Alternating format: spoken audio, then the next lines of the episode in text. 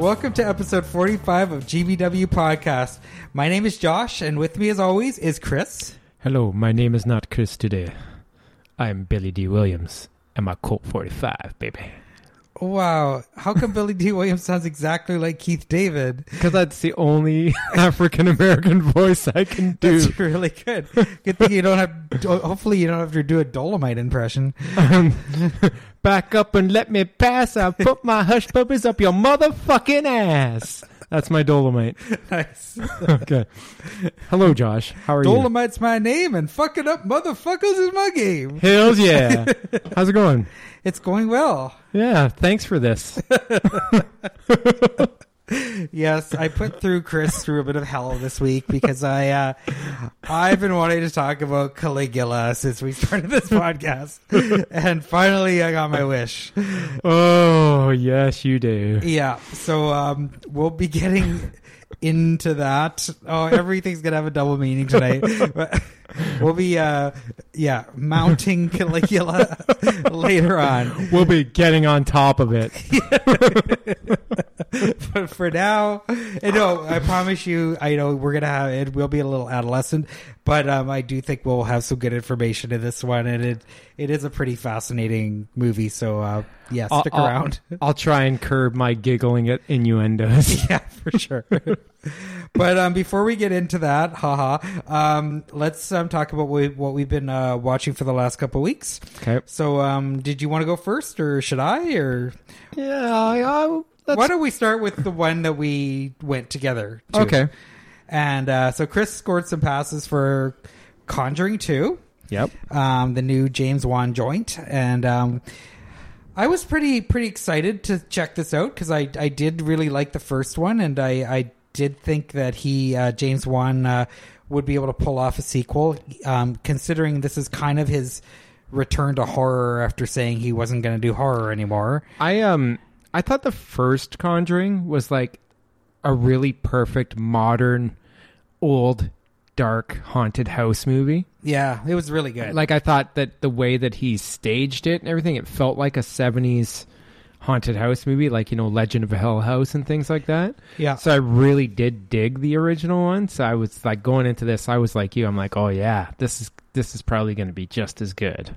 Yeah, and I really liked the characters that they set up in the first one, who are based on um, real characters, uh, Ed and Lorraine Warren, Yep. and um, who are most famous for the Amityville um, haunting.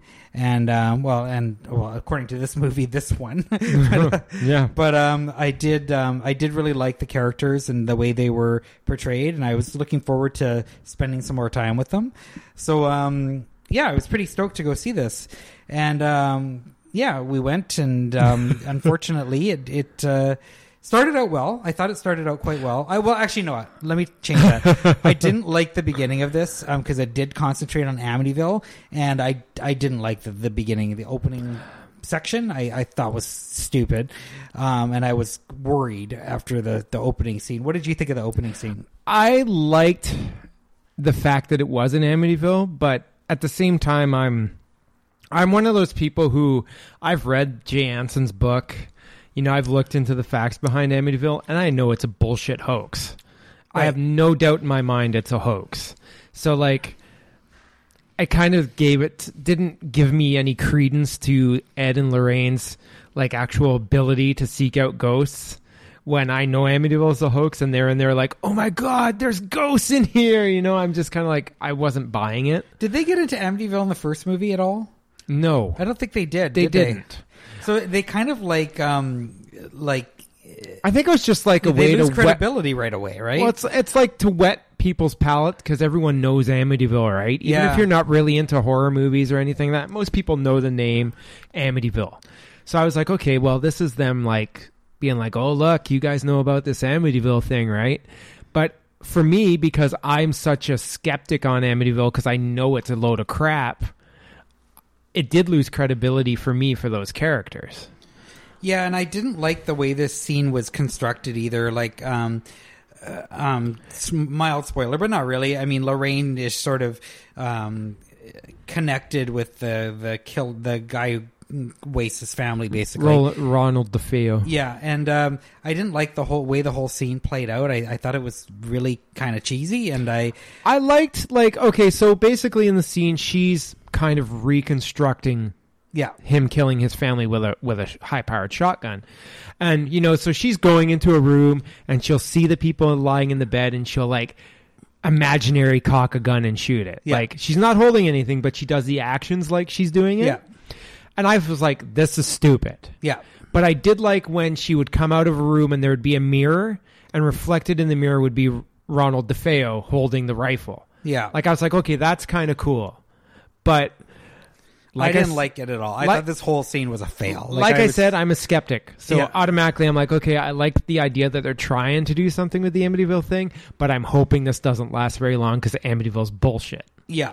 So So we get we get out of this scene and um and then we meet this um, family in England because basic what's going on with these guys is they're they're being kind of called to task for the hoax, the alleged hoax of the Amityville um, haunting, and they're on talk shows and stuff, and they're kind of being taken to task for you know whether it was a hoax and whether they're just out for you know media attention and so forth. Um, and then then we so we're sort of finding out all this about what's going on with these characters. Then we cut to this family in England that's having an act, actual haunting happen. yeah, it's basically like a mom and her four kids. Yeah. who have been left by the dad, and all of a sudden, the youngest daughter starts having contact with like a supernatural being. It's like an old man, like an old dead man, basically like a 70 year old man who apparently died in the recliner in the house. Yeah. Now I did like this stuff quite a bit. Like so when when all this was going on and we're just with the family, I was actually kind of into the movie. I'm like, okay, I can get over that opening and I'm you know, I'm kind of getting into it again. Yeah. Um but then uh, the Warrens show up and I just it just This is where the problem Yeah. started for me too. So that the movie is is 2 hours and 15 minutes long. The first hour is basically intercutting between this family and their situation and the Warrens hanging out at home and her being visited by Marilyn Manson. yeah, we were calling this this spirit Marilyn Manson cuz Yeah, it's like an evil nun, but it looks like Marilyn Manson dressed in the Antichrist superstar days of the 90s. yeah, that's all I could think of when I saw this creature. Yeah, like, you know, just like I'm just like, okay, Marilyn's here. Um, is he gonna bust out the beautiful people, the beautiful people? and it was really uh, quite disturbing to me because I I just kept looking at this thinking like how is James Wan not getting that this is super cheesy? Yeah. Like it just did not work for me at all and I was it just felt like something I've seen in tons of like modern day bad horror movies. Well, if you want to talk about tons of things you've seen in modern day horror movies, let's talk about the reliance of jump scares in this movie. no, I'm okay with jump scares. I know you're The- the- we're I'm, different that I'm way. a but- little bit off on jump scares. It's just that the jump scares, some of them were, were pretty okay done. Like Yeah. you know, like the the hammering on the doors and and Yeah, stuff I really like like that. that That stuff. stuff's pretty cool, but you know, there's other things in it, like the fire truck.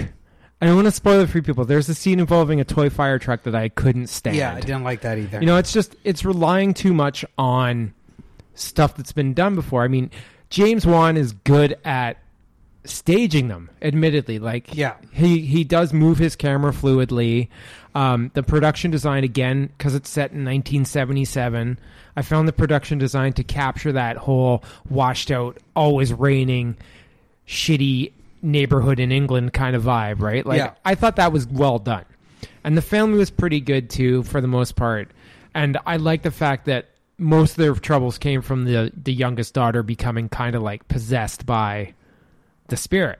yeah, like some sorry, there is some spoilers A little so- bit. Not really, though. We're not going to really give anything Yeah. away. But um, and I, I I agree. I did like the fact. I didn't really like the mom, but I did like all the kids. I, I Yeah. didn't like the dynamics with the children, and I did like the main the main the girl who sort of became the main girl. Yeah. Um. So I did enjoy all the stuff with the family. Um. But, then the Warrens show up. but the Warrens show up, yeah, and and it just they just weren't working for me. Like, um, well, Lorraine, because because Ed comes in being all macho.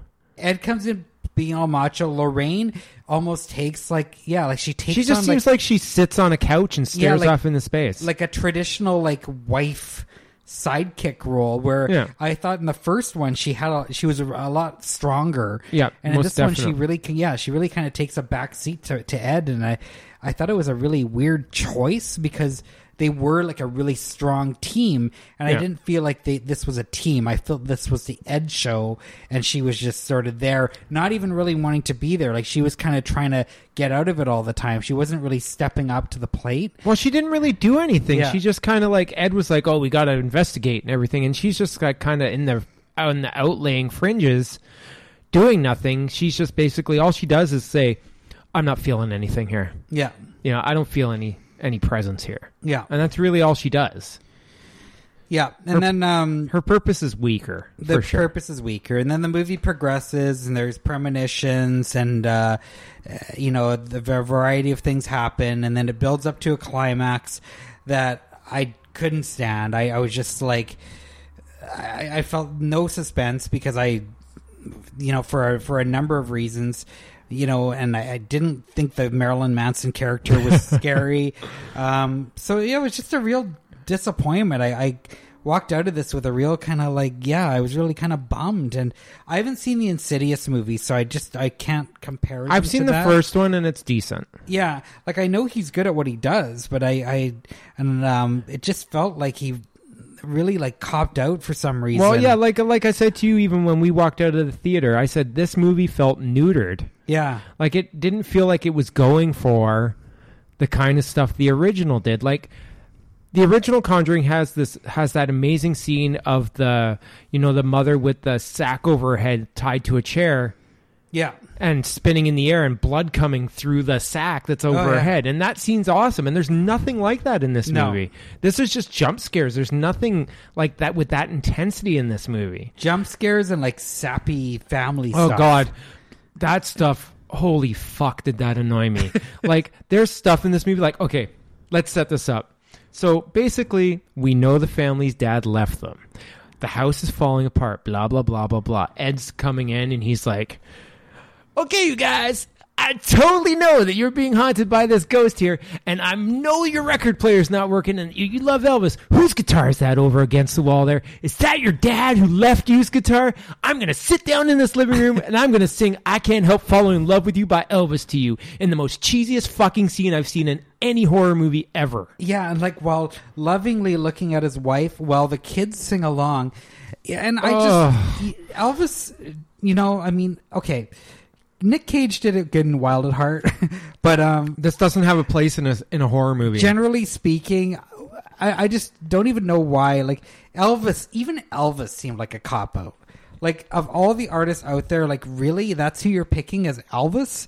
Like it just felt like they they could have picked someone else, but it had you know Elvis. Like why not do Simon and Garfunkel? I don't know. Like it just every choice that was made with the Warrens in this movie felt bad to me. If they did Sound of Silence in the middle of a haunted house, that'd be fucking sweet.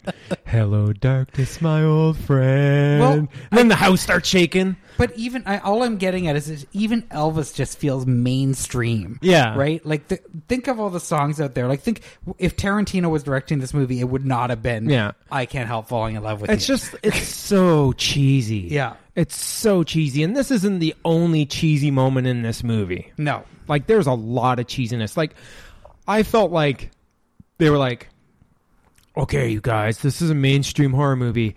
We can't quite go where we went on the first one. We have to make this a little bit more family friendly. So let's put in all this like family dynamics and lovey dovey looks at each other and all this shit. Yeah. Which I didn't feel fit into the movie. And then No. also I found that on this movie they slathered on the religion really heavily too Yeah. compared to the first one and that kind of bothered me too like I, I get it okay exorcism kind of ghost movies have to have that religious element in them. Well, they were trying to bring a satanic element. but this was it. way too much Yeah. like oh the church won't believe us if we don't have proof the church church church Yeah. i'm like mm, you didn't really mo- you, in the first movie the warrens motivation was not the church no. No. so that's why I don't get why it was such a prevalent plot point in this one. yeah. It just it felt like it there was something going on that wasn't working. No, Like it didn't mesh. no, it didn't mesh. And I, you know, I was, I was, like I said, after the first Conjuring, I was looking forward to spending more Well, me time with these guys. For sure. Now I don't know. Now I don't know how I feel. Like, Like, I if there's a like- Conjuring three, do I care? Do I want to see these guys come back? I like Vera Farmiga and I like Patrick Wilson. I think they're strong actors, and I thought they were good in a role in the original. But it's exactly what you said: is that Vera Farmiga seems to be pushed to the back, Yeah. with given nothing to do. Yeah. And then Patrick Wilson is too busy doing that cheesy, like fucking Mr. Clean, I'm Mr. Fix It shit. Yeah. That I'm just like, I don't get it. No. Like, it's so kind of a, a, a 180 from what the characters were in the original. And, Yeah. you know, And the characters are, are kind of, in my opinion, what made the original so great. So yeah. So, too bad. yeah, I there, mean, there you go, The Conjuring 2. um, I think we're in a uh, we're in a slight minority on this one, yeah. But I feel uh, like most people like that I've read seem to really like it, and uh, But I've also seen more than like five horror movies in my lifetime, so no, that but might even be why. horror fans I, I know like Yeah, seem to like like this, but I, I, I don't get it. I just have a hard time with the with the general cheesiness and the fact that the main villain is not scary, no, and you know, still has its. St- James Wan still is a very strong director visually, yeah, but I just have to second guess his decisions in yeah. this one. Technically, I think it was well done. I just think story wise and character wise, it was there were a lot of missteps. Yeah, So too bad. too bad. Better luck next time after Aquaman. no, he's he's officially going to be done with horror movies now, Josh. Is did he say that again? No. Okay. I'm just saying. So, uh, why don't we continue this path of mediocrity and I'll talk about RIPD Oh briefly. God, you're actually going to talk about that? yeah, Okay. so I'm not going to talk much about this. This is basically it's based on a comic book. It's basically it's Men in Black with dead people. So Ryan Reynolds and, and Jeff Bridges play members of the RIPD, the Rest in Peace Department whose job is to they're cops whose job is to go and you know put spirits to rest who are wreaking havoc right. so you know ryan reynolds is a new recruit jeff bridges is his grizzled cowboy like partner and they get part of this thing where they have to hunt down the bad guys and there's a lot of cg effects a lot of lame jokes a lot of lame action um, i don't know what i was expecting going into it No, I really don't. Um, the director Robert Schwentke made the Red movies, and I kind of liked the first Red movie. I thought it was fun. So maybe I was just hoping for some kind of vibe like that, but I should have known, not being a big fan of the Men in Black movies either, yeah. that I probably wouldn't like this. But I got it for two bucks, so I was like, "Ah, what the fuck? Give it a spin, right?" yeah. So um, I'm not alone on this one though. Not like unlike The Conjuring 2, this movie has a universal not very good vibe behind it from people and I can see why. It's one of those over excessive Hollywood movies with too much CG um just a plot that continually gets dumber as it goes along and just nothing there for me. I just found it to be like very vapid.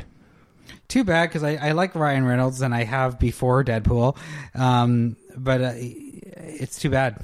Yeah, it's Jeff He's Bridges pretty charismatic, but I mean, He's kind of he's he's got that in this movie a little bit too, but I feel like Jeff Bridges is just like kind of like there for the paycheck I felt like that since Iron Man. because he made this like right after I think he made this like not long after True Grit, Right. and he was so damn good in True Grit. So Yeah, I didn't like True Grit. Yeah, I know you didn't, but uh, yeah, Huh. R.I.P.D. Right on. Wonderful. you want to add to this downward spiral?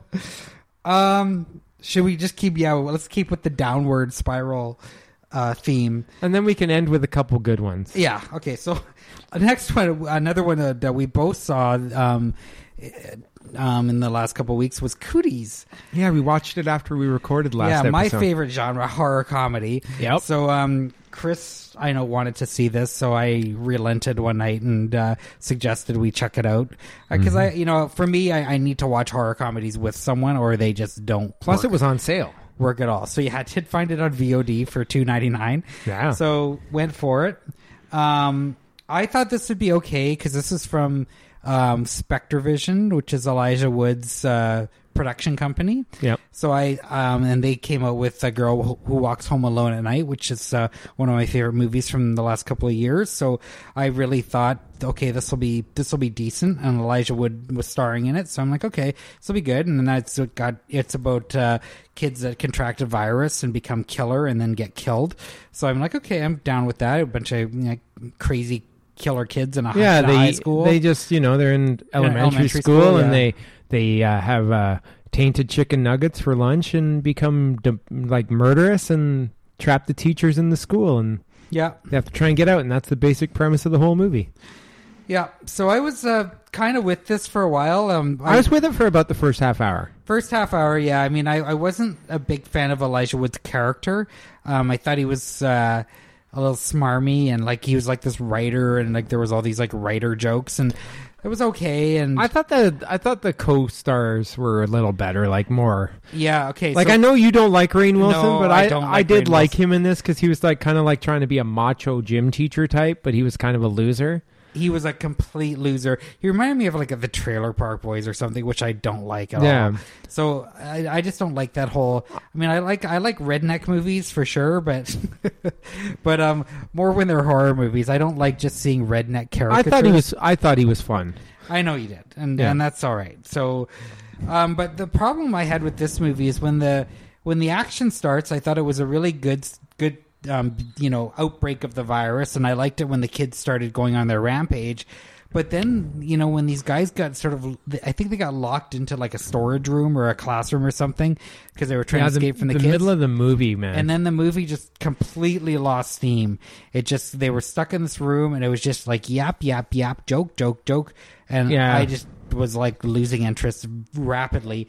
And it went on for way too long, so but that by the time the climax came, I was checked right out. I just couldn't have cared less. yeah, I, I fully agree. Yeah, Like I I was into it the first half hour, and then they just like Josh said, they got him in a co- like cordoned off somewhere, and you know nothing really happened. Like no, they would talk and crack jokes, and every once in a while they'd look outside and be like, "Yep, yep, yep, those those evil kids are still out there. Okay, let's continue to make jokes." yeah, And you know, and and then the finale was kind of like, wasn't it in like some weird kind of like.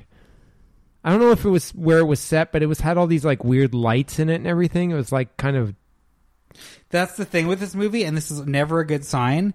I watched this movie, and I seriously don't remember anything. yeah. I remember a heck I of like a lot about I it. completely mentally checked out. I just didn't care, and and I just completely lost interest, and I I don't even know what happened. and I had high hopes for it too. I know you did. So And uh, yeah, so it was another another real kind of letdown. I mean, This not is, that I uh, was expecting much, but uh, this joins uh, my good friend Deathgasm as one of the bigger letdowns of the last year for me. I think I I think I like Deathgasm more than that. I'm. I did too, but Yeah. I'm still saying that those two movies were like two movies I was Overhyped. super anticipating, and then I didn't particularly care for either one of them. Yeah, and it's I, and I like I said, I mean, I, I like what Elijah Wood's doing with SpectreVision. Yeah. So I was really kind of I was really kind of hoping that that was going to be another one of these companies where like everything they put out was awesome, and now I'm like, oh, oh no. so, um, too bad. Um, but what can you do? It's uh, but this is another one though that it seems like a lot of people really like it, and uh, I think we're kind of in a minority again, as usual. well, whatever. All I I'm usually in the minority, but we're both in the minority on this one. Again. yeah, I'm not usually in the minority as much as you. yeah, So so far we've we're two for two for both being in the minority here. yeah. So that's for sure. Um, and I just got to say, as a quick A side, uh, those first five minutes in the chicken nugget factory, I've heard other people saying how it disturbed them and grossed them out. yeah, I'm really fucking desensitized or something because it didn't do nothing to me. no, it didn't do anything for me either. Yeah, so yeah, take that with a grain of salt, I guess. Uh-huh. No, just I just gonna throw in another one here, just because it is a contrast. Um, I also watched Scout's Guide to the Zombie Apocalypse, which you had talked about a few episodes yeah, I saw it ago. in theaters. and um, I watched that this week as well, and it just that that to me really shows that that to me is how a horror comedy should be. It was funny and it was fast paced, like it was just go go go the whole movie. Likable characters um, that you really kind of get behind, that you can kind of relate to. good jokes, um, a really Guy hot hanging from a nutsack. guy hanging from a nutsack, super hot uh, lead lead actress.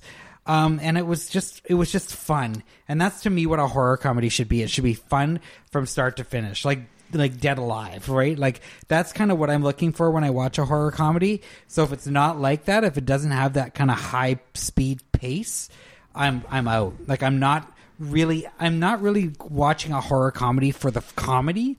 I'm more watching it for the, the pacing, and I find the horror comedies I've always enjoyed have been really fast paced and fun, and that's that's why this one was exactly that. This was a really really good horror comedy, and uh, Cooties was not. Co- Cooties did not have that pacing. And So- I, I'm gonna, I'll second Josh's recommendation on Yeah. Scouts Guide because I, I had fun with it too. Oh yeah, I absolutely recommend that one. The jokes were really funny too. Like, Yep.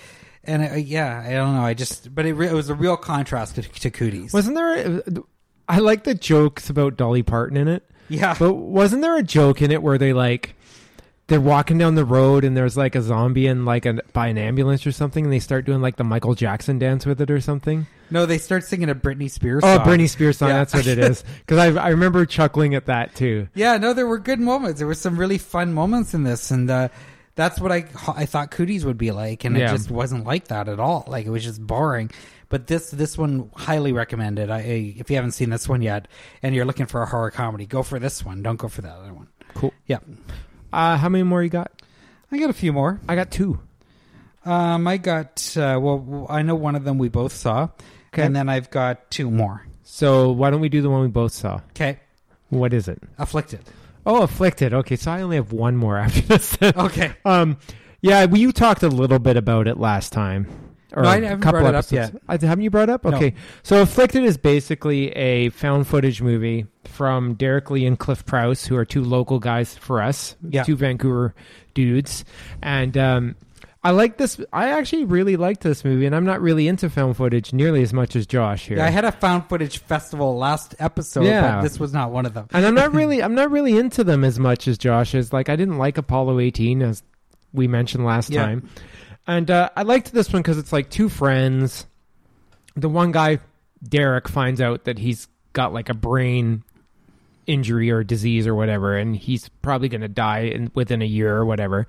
So they decide to Was go. Was that on- established? yeah, it was. Oh, that he was going to die? Yeah, it was established early on that he Oh. wasn't going to last that long. Oh, okay. So um so Cliff and Derek decide to go on a round the world trip, like take a year off, go on a round the world trip so that he can experience all this stuff and everything and what they're going to do is and this is I actually liked I appreciated this setup because it actually gave you know a reason for this to be a found footage movie is that they were going to document it on a online kind of blog Yeah. Travelogue thing where they check in with videos and and say this is where we are and stuff like that and i thought that was a good way of establishing it And it really, it really did that well too. Like, there's Yeah. a show up here. Um, uh, there's a, a travel, an actual travel show called Departures. Have Yeah. you seen that? i've heard of it It did remind me like a lot of something like that. Like, it actually really nailed that that whole thing. Yeah and i liked that because it is it was a good way of establishing the found footage like using it as found footage Yeah. and uh, so basically what happens is while they're on this trip they end up in france and you know derek picks up a girl and you know something happens during the night and when he wakes up he's changed Yeah. So you know he has he just they find out he has this ability to do stuff like he can jump really high, he can run really fast. He just he just has all these superhuman kind of abilities, right? So they're like, you know, they're having fun with this, right? They're like filming it and being like, "Holy shit, dude, I can't believe that you can do this stuff."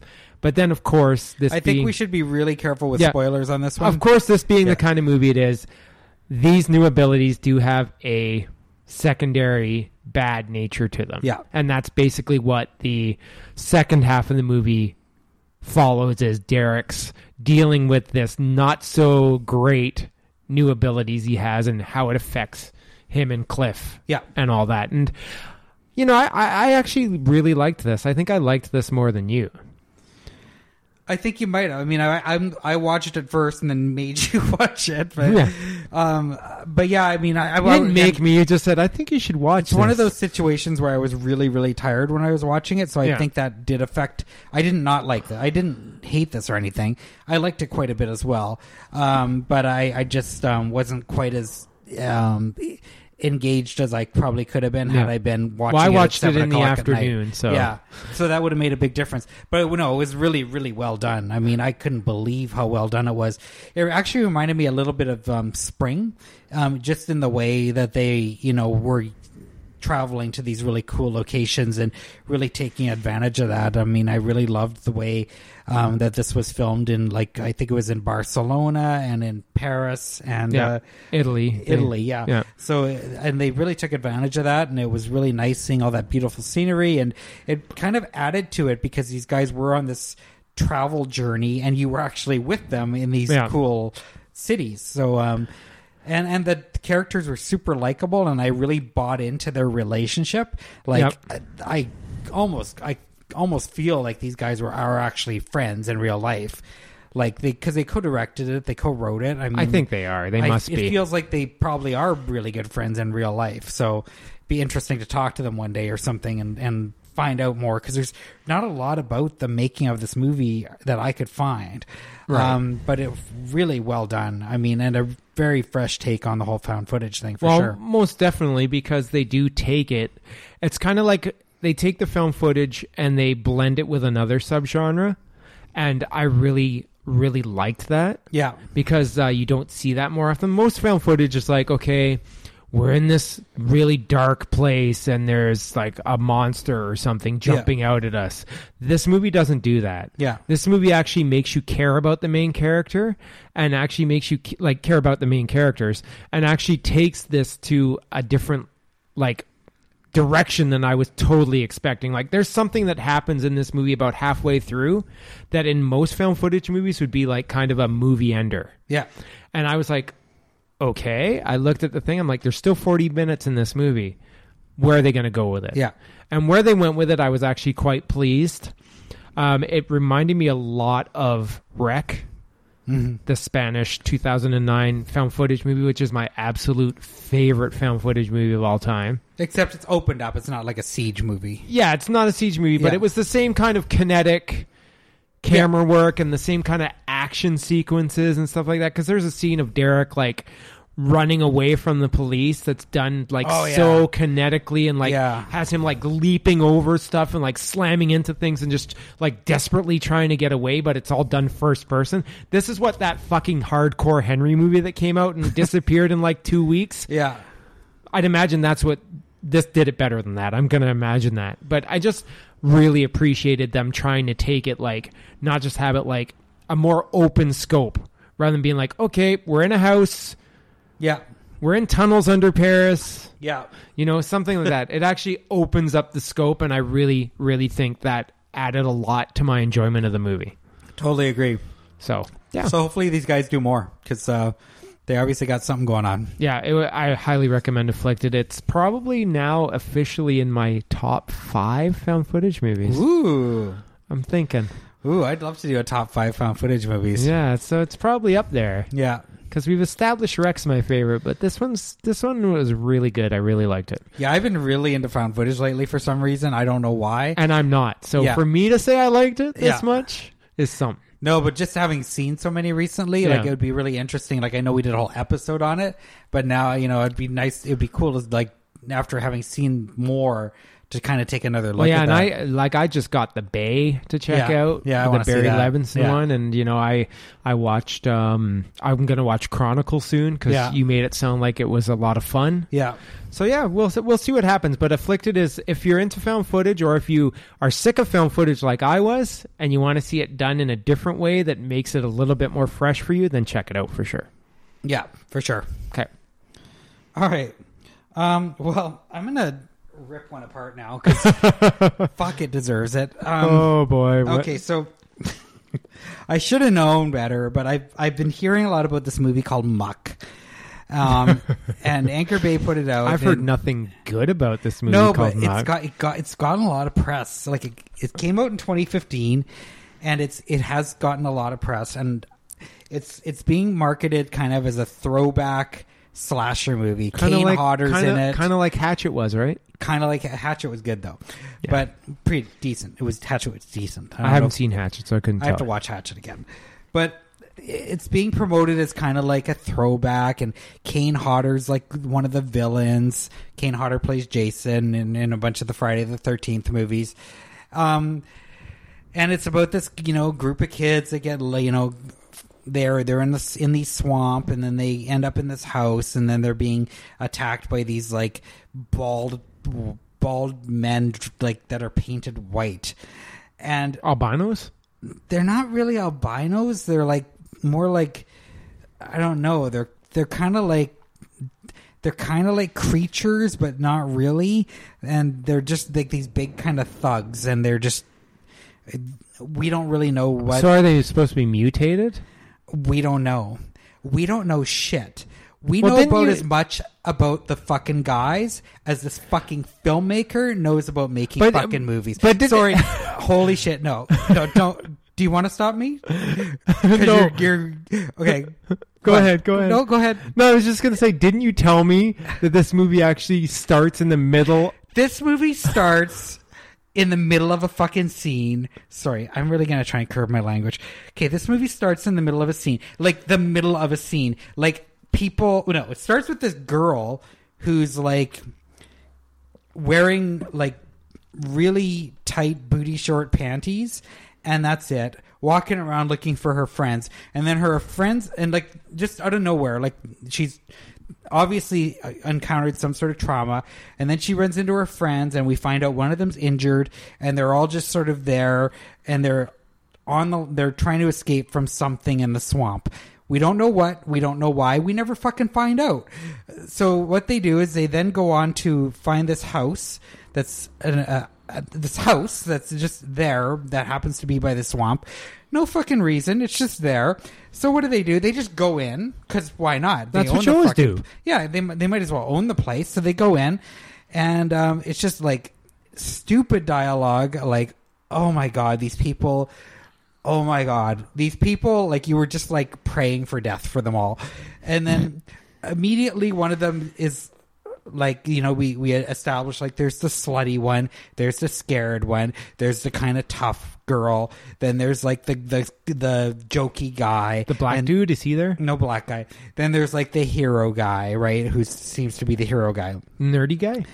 no nerdy guy. Oh. So then the hero guy decides he's going to go off for help. So off he goes to try and find help. Because you know, going by yourself for help, so it was a good thing. Yeah, to do. and then there's the you know the self the self referential humor like Jamie Kennedy and Scream, and he's saying, "Oh, the guy's going for help. You know, he's not coming back." Blah blah blah. And then this person's gonna not get naked, and this person's gonna go downstairs. Blah blah blah blah blah.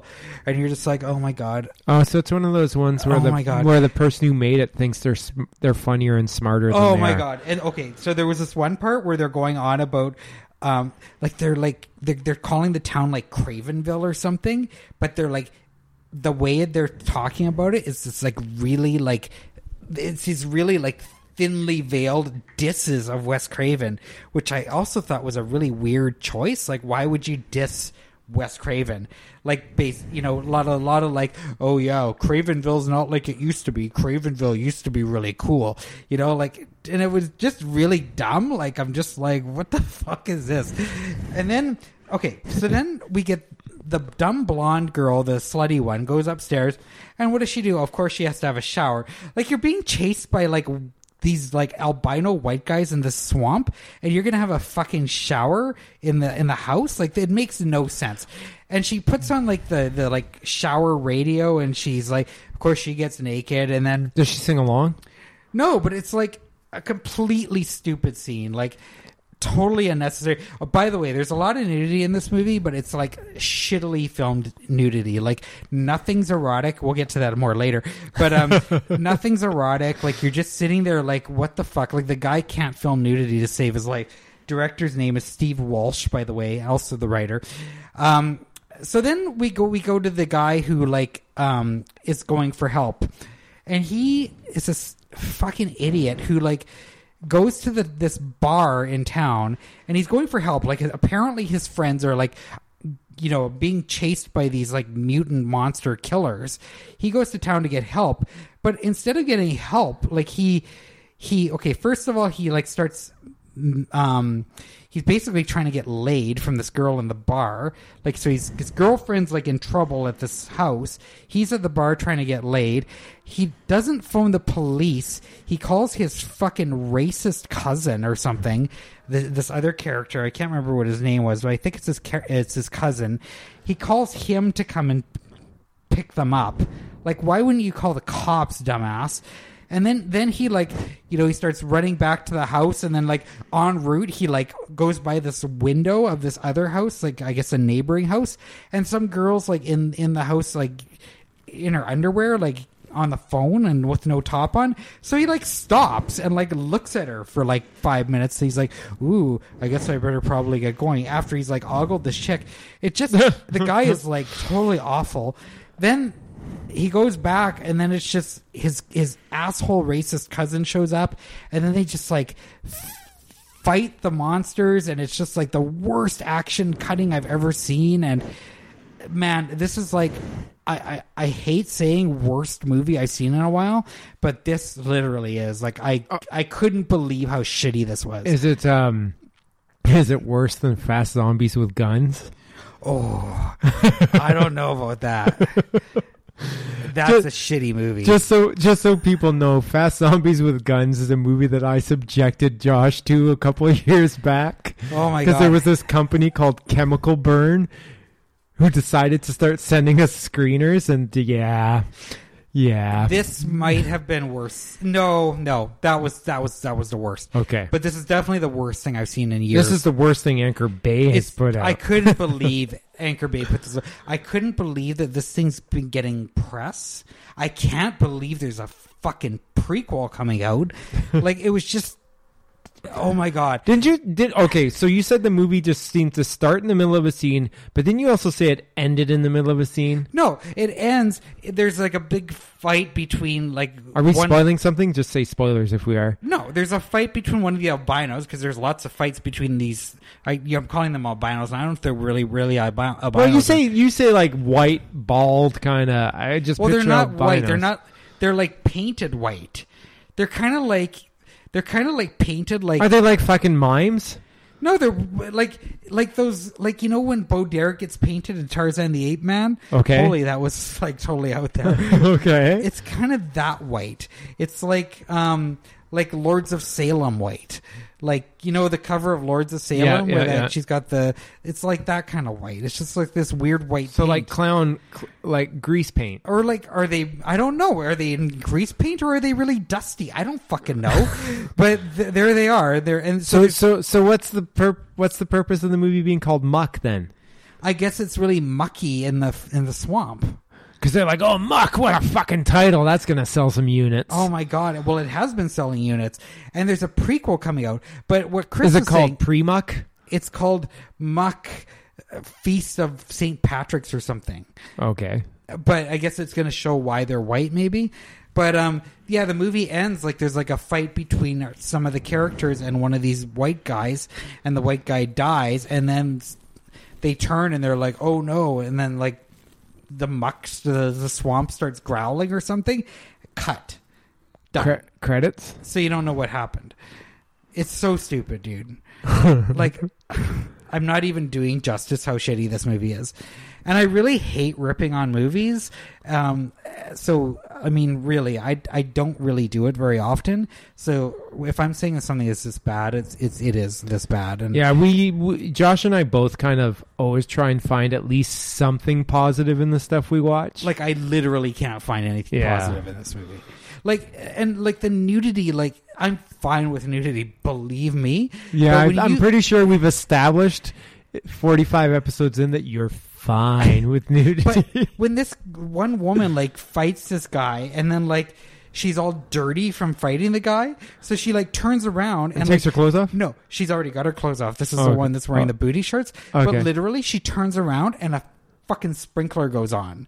And then there's like a five minute scene of her like washing off. Like it's so stupid and so unnecessary and so poorly shot. Like there's nothing sexy about any of this. Like i said we're gonna get to that more in a few minutes. But um there's there's nothing sexy about it. So it's just really weird that there's so you, there's all these cool stunts supposedly. Like there are some de- decent stunts in this but they're not impressive because of the way they're shot there's all kinds of nudity in this unerotic because of the way it's shot. There's a bunch of fight scenes that are just terribly edited together. Um, Kane Hodder is completely wasted in this movie, like not literally drunk wasted, but like just wasted as a, as a actor. And I just don't understand. And like, I forgot he was even in it till you just said it because you didn't mention him at all. no, people are are are buying this movie, and um, I, I don't know, man. Like, there's just nothing. What is Kane Hodder in you know, movie? there's there's this other scene where this girl, when the guy's in the bar, like trying to like um get help or whatever he's doing there. This other, there's a woman in the bar that's like, ooh, um, or no, is she no no sorry it's when when the he calls his racist cousin who's also in a bar a lot of scenes in bars in this movie and the racist cousin's with this um he's with a muslim or no she's not muslim she's uh punjabi. And this one girl that's that kind of likes him. And this is super offensive too because he's like constantly making racist jokes for towards her like saying you know well when you lived in the caves and wherever and you know just he's being a real total prick to this girl. But she just keeps like saying she wants to sleep with him and like she's still into him. Like if any girl i know would have been long fucking gone but there's also another girl that's with them as well and she's like i she's trying to get, trying to have sex with this racist cousin as well and there's one point where she like actually she goes into the washroom and she changes her underwear like five times for no reason. Like, there's no reason she's in a public washroom trying on fucking lingerie. Like, it it, it makes no sense. And like, she's like like tries on like five different outfits. Like, uh, was is that what- was she, was it in her purse? Like, was she like? hey, hey, hey. Is this what girls do? No, it's not. What girls Let's do. ask our female listeners No, if no. that's what girls do. No. Go on our Facebook page and let us know if you carry around six changes of underwear with you. It's so stupid and like I don't know. I I, I don't know. Terrible, terrible. So I'm sorry, like to the filmmakers. I really am. I know how Why hard you it is why you apologizing? because it's hard to to make a movie, and I hate ripping on movies. Yeah. But this is They um, should be apologizing to you for making you endure ninety minutes. Well, I just I, I know some of the reviews are bad for this, but really, guy, like really, you need to understand. Like you need to be a better editor, and and you need to be able to f- film things better.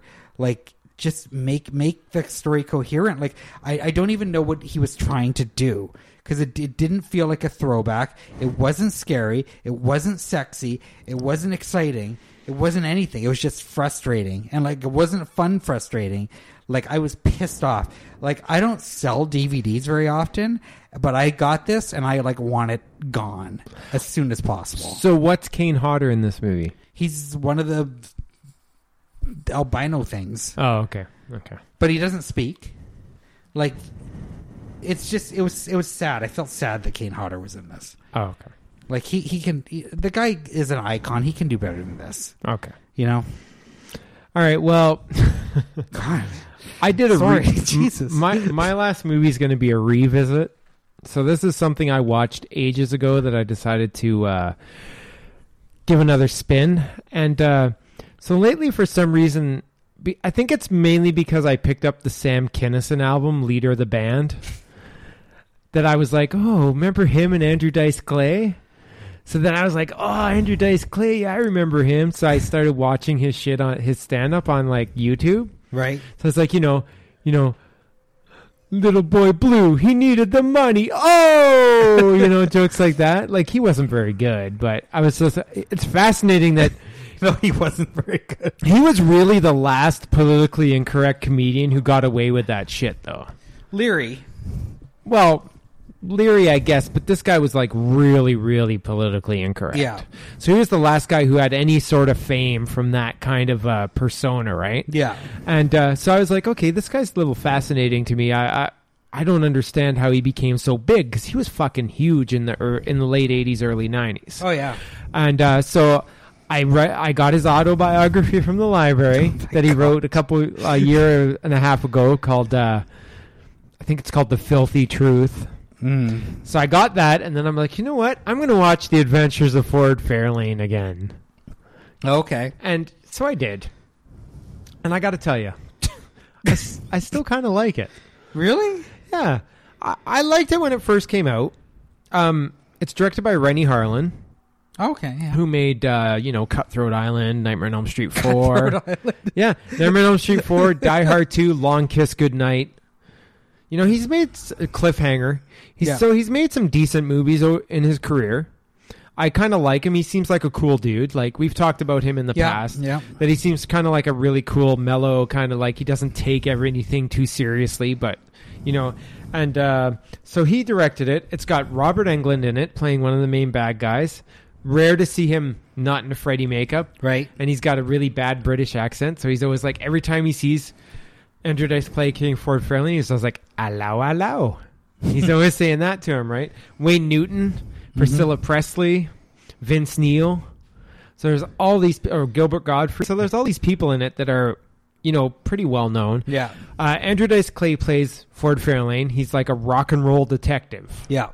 So the basics of the movie is that he's hired to kind of track down this groupie called Zuzu Petals, and he gets himself into all these situations with the bad guys, so on and so forth. His character cracks a lot of diceisms.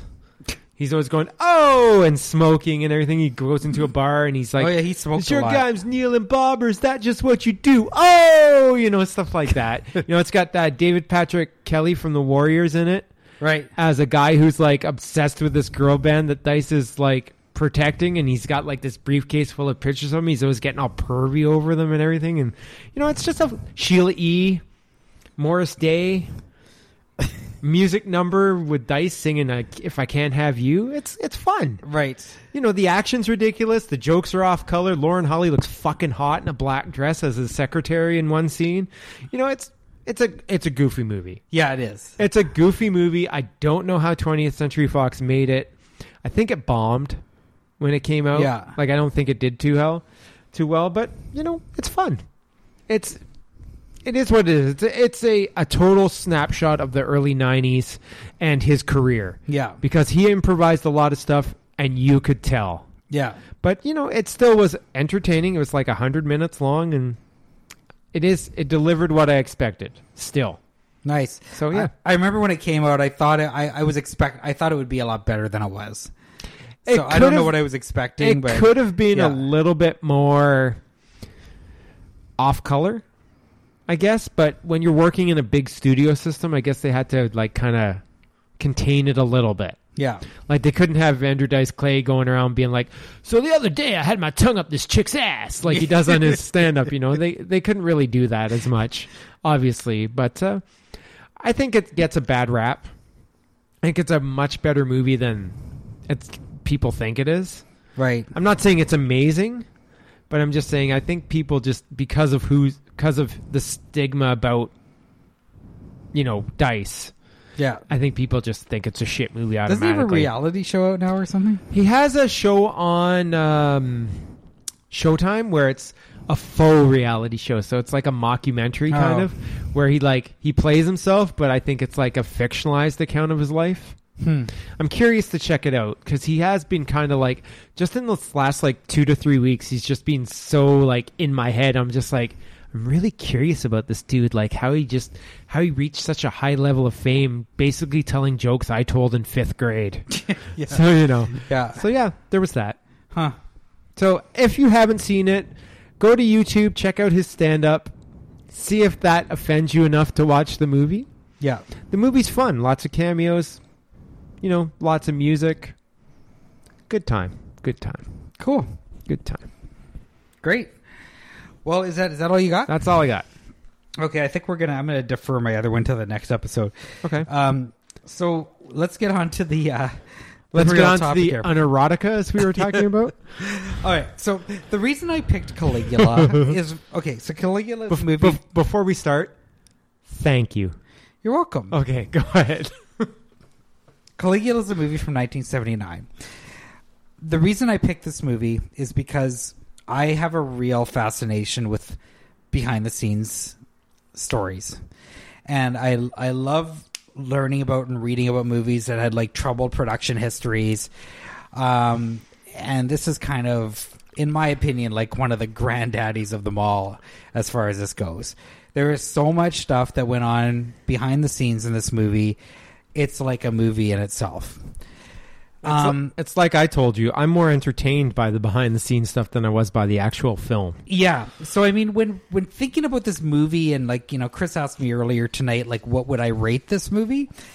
And it's really hard for me to do that because I'm finding I find it hard to try and separate uh, what this movie should have been or could have possibly been with the caliber of talent behind it. And I also have, find it hard to separate all the stuff that went into this movie that made it so fucking wacky. And uh, so trying to give it a rating is really difficult for me because there's all this other stuff going on around this movie and the the mythology of it that I, I find it really hard to give a, a solid rating to. Also, I mean, this movie has kind of been with me for most of my life. This is a movie I really remember. I remember I'd really like to know how you s- your first viewing Okay. of this movie because this is my first viewing of this movie, and I'm a 41 year old man. Yeah. So I really want. I'm really curious about Yeah, your okay. story. So I got a couple of stories about Caligula. So this movie, I rem- okay, the first encounter I had with this movie, as I remember, and I remember this quite vividly. I used to stay at my grandparents' house quite often on weekends, and This um, story's already going in a weird direction. No, I, I I don't know why I remember this, but I uh, you know I used to hang out there and I'd like you know you know I'd have my record player there and I'd be listening to records and I'd read books and all that and but I remember uh, flipping through a newspaper and like the I think I was looking for like a movie to go to on the weekend with my grandma and I remember find seeing the ad for Caligula. So I must have been like 7 or 8 because this movie came out in 79 so i must have been around that age and i remember flipping through the ads and seeing that you know the iconic bloody like there's a the the poster for this coin. movie is like a, a roman coin with blood coming out of the eye yeah, it's a Roman coin with Malcolm McDowell's f- image on it because he's the main character. With yeah, like So I- like he's crying blood. yeah so i didn't know who malcolm mcdowell was and and i mean i was i was into movies at a really young age but i just remember very quite clearly reading the ad for this and i just i remember looking at the warning. I, I don't know why this is so clear but it said warning completely concerned with sex and um contains an actual childbirth. And i was like what the hell? Like my little mind was like this was like completely forbidden right? Like this was mm-hmm. like and so like triple x movies like porno were, were, wasn't advertised in the the normal paper right? Like that was that's where you went to the like the the, the porno magazines or the porno theaters. But caligula was actually a movie that was produced by penthouse films that played in mainstream cinema because it had this a-list cast in it.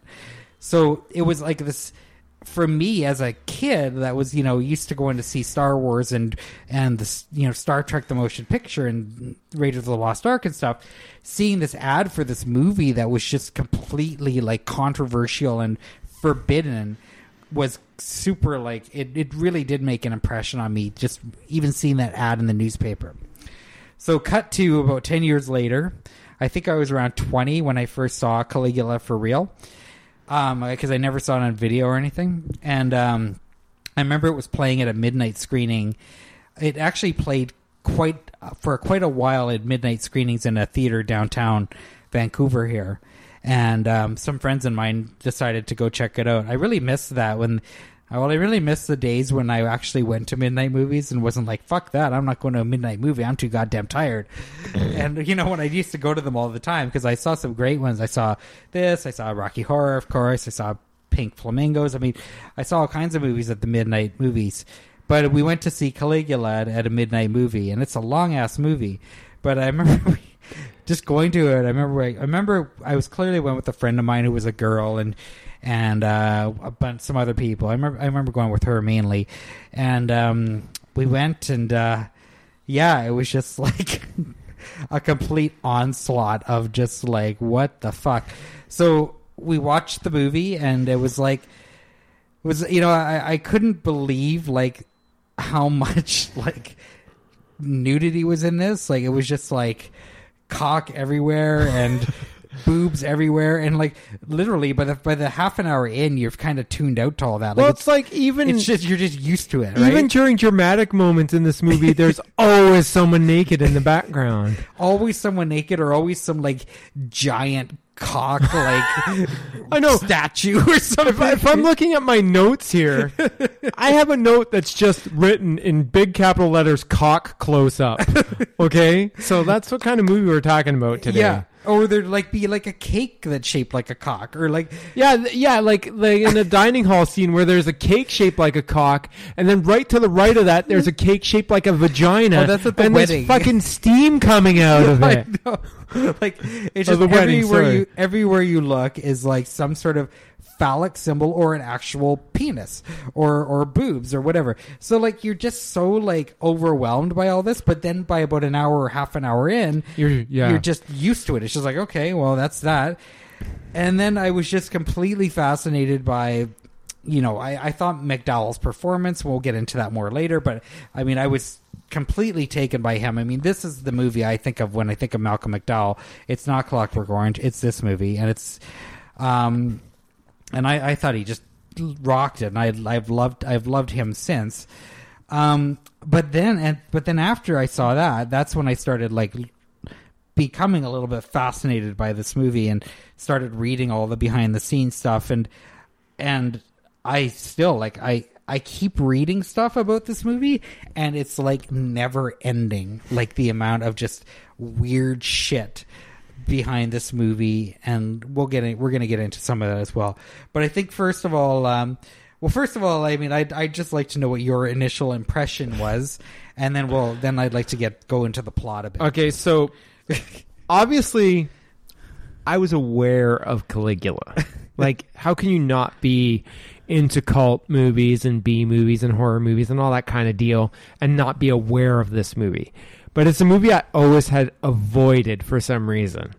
I think it's just because you had always heard like, oh, it's basically just like this insane porno or whatever, right? Yeah. You're always just like, okay, well, not for me really. Like, you know, you know, I'm a I'm a man. I I I do, you know, porn, whatever. Guys watch porn, but I'm just like, I don't know if I can handle two and a half hours of porn with like real actors in front trying to like, you know, act. yeah So I was like, I'm not sure about this movie because I heard it was graphic and I heard there was also graphic gore in it and things like that. And I'm just like, okay, I'm into graphic gore, but I don't know.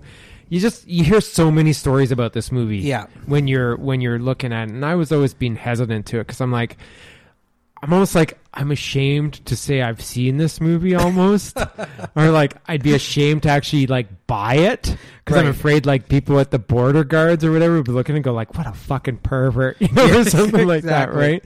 Like I'm always like kind of like that. So, you know, I am actually very happy that I've finally seen it, yeah. But I'm gonna fully admit to you, I do not think it's a good movie. yeah. But if they were to write a book about the behind the scenes of this movie, I'm so fucking there.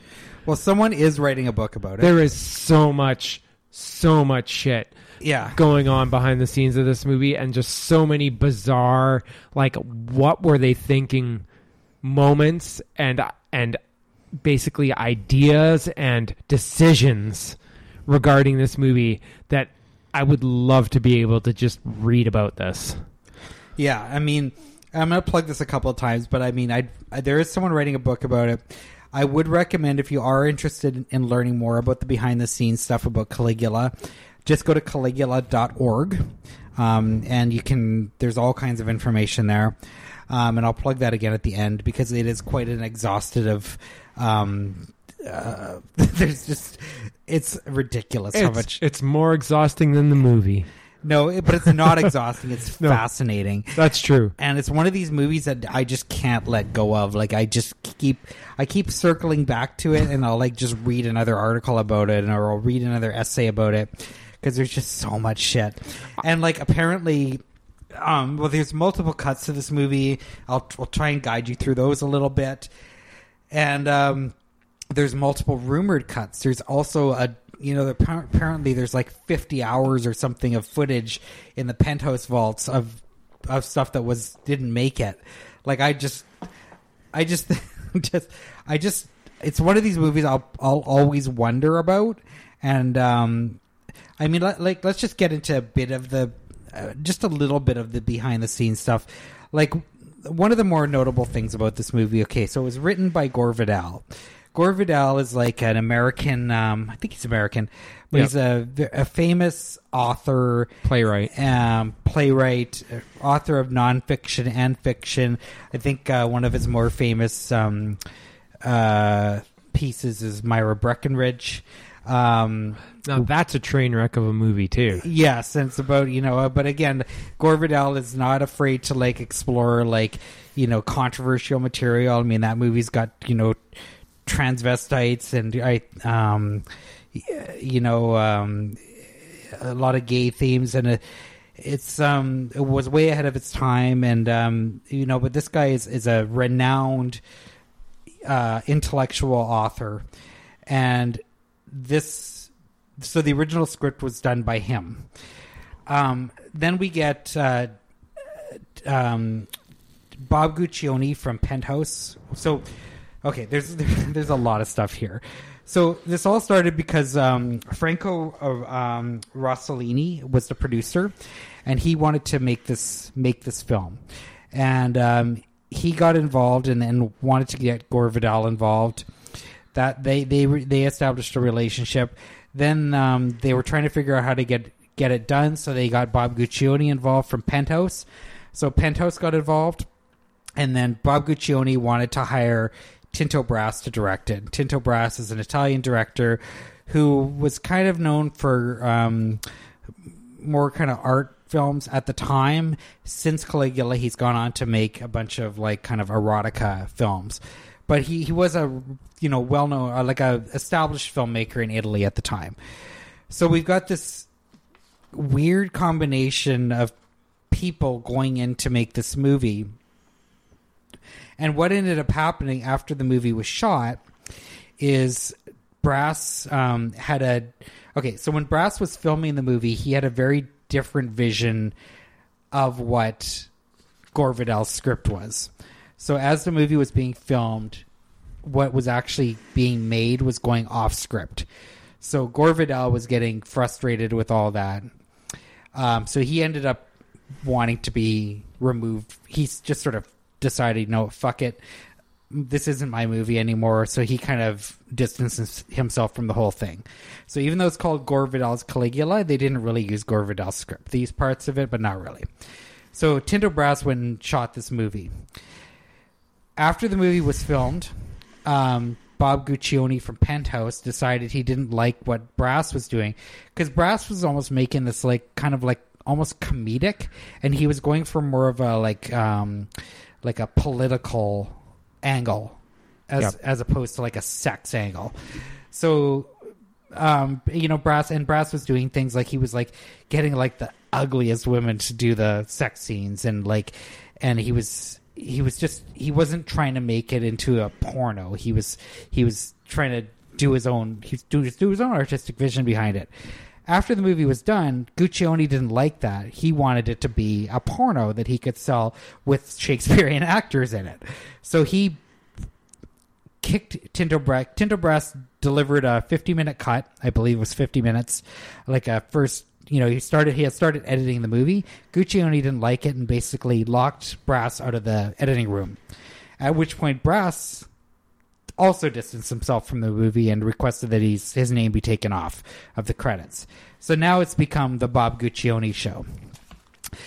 It's also it was also at that time that Guccione um, wanted to like sex it up a bit, so he went onto the sets, um, kind of um, Roger Corman style, and he went onto the sets after after hours or on weekends and shot a bunch of triple X footage that he then spliced into the movie. So this movie was not edited by um, renowned editors, um, and it was not put together in the way that the director intended. So it just became kind of this mess of a movie, and that's why it kind of turned out the way it did.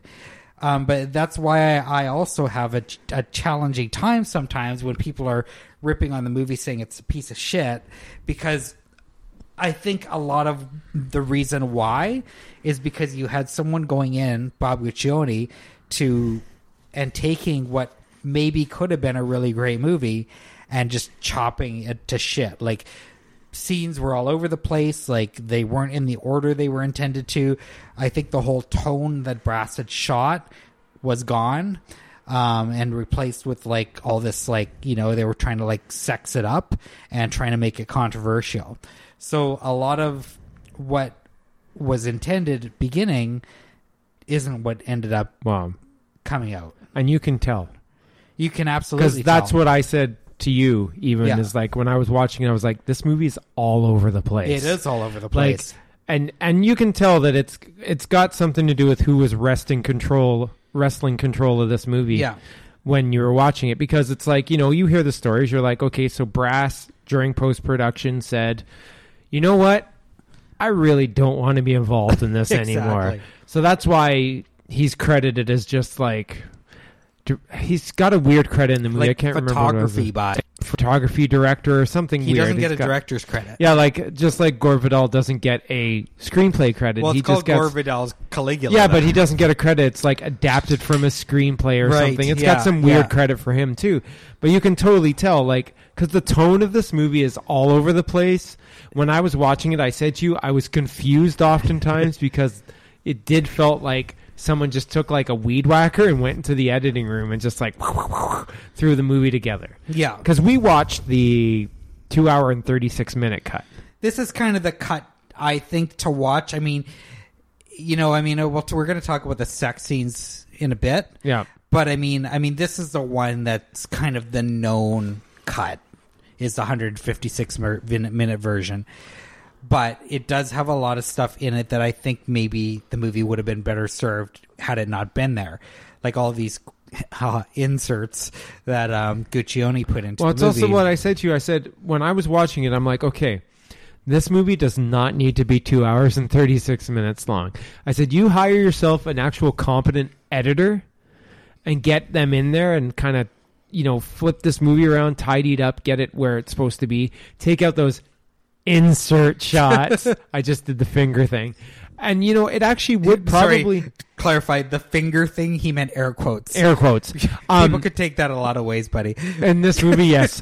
Um, but I just feel like if they would have got an editor in there, if Guccione would have not insisted on adding the hardcore stuff in Oh it, yeah, this actually could have been a pretty decent movie. Its budget was like almost eighteen million dollars.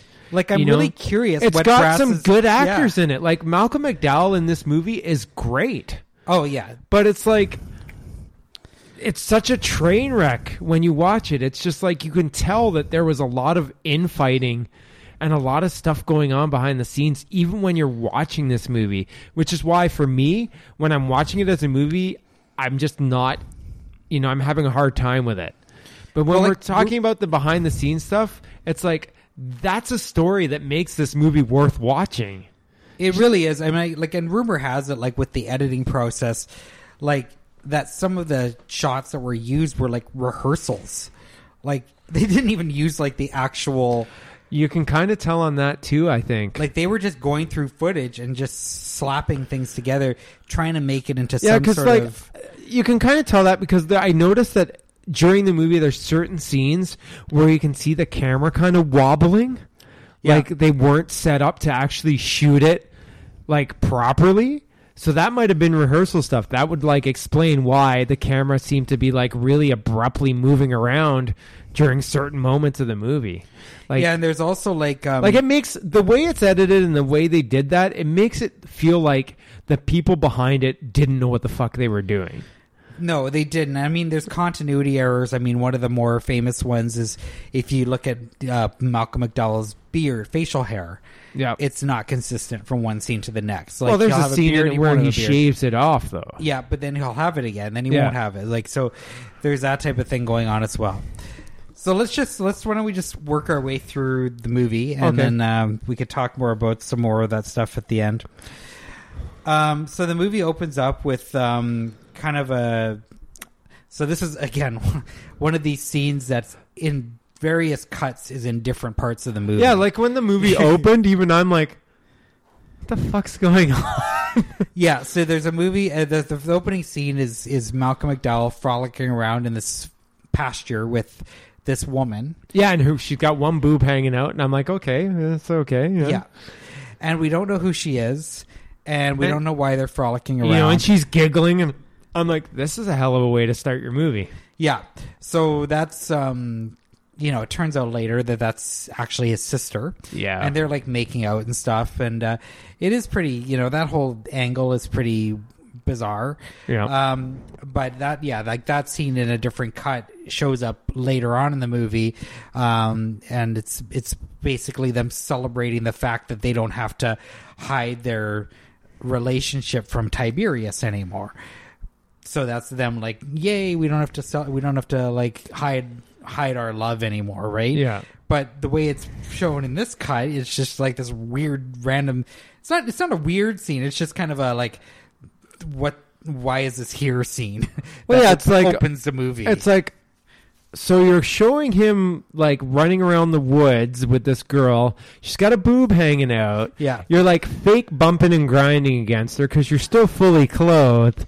And then all of a sudden it's like, boom, Caligula credits. I'm like, yeah, what's going on? yeah, and it's the Caligula with the bloody. Yeah, it's like I I didn't quite like I'm like okay, obviously this is going to make sense to me later, but it just seemed like a strange way to start your movie.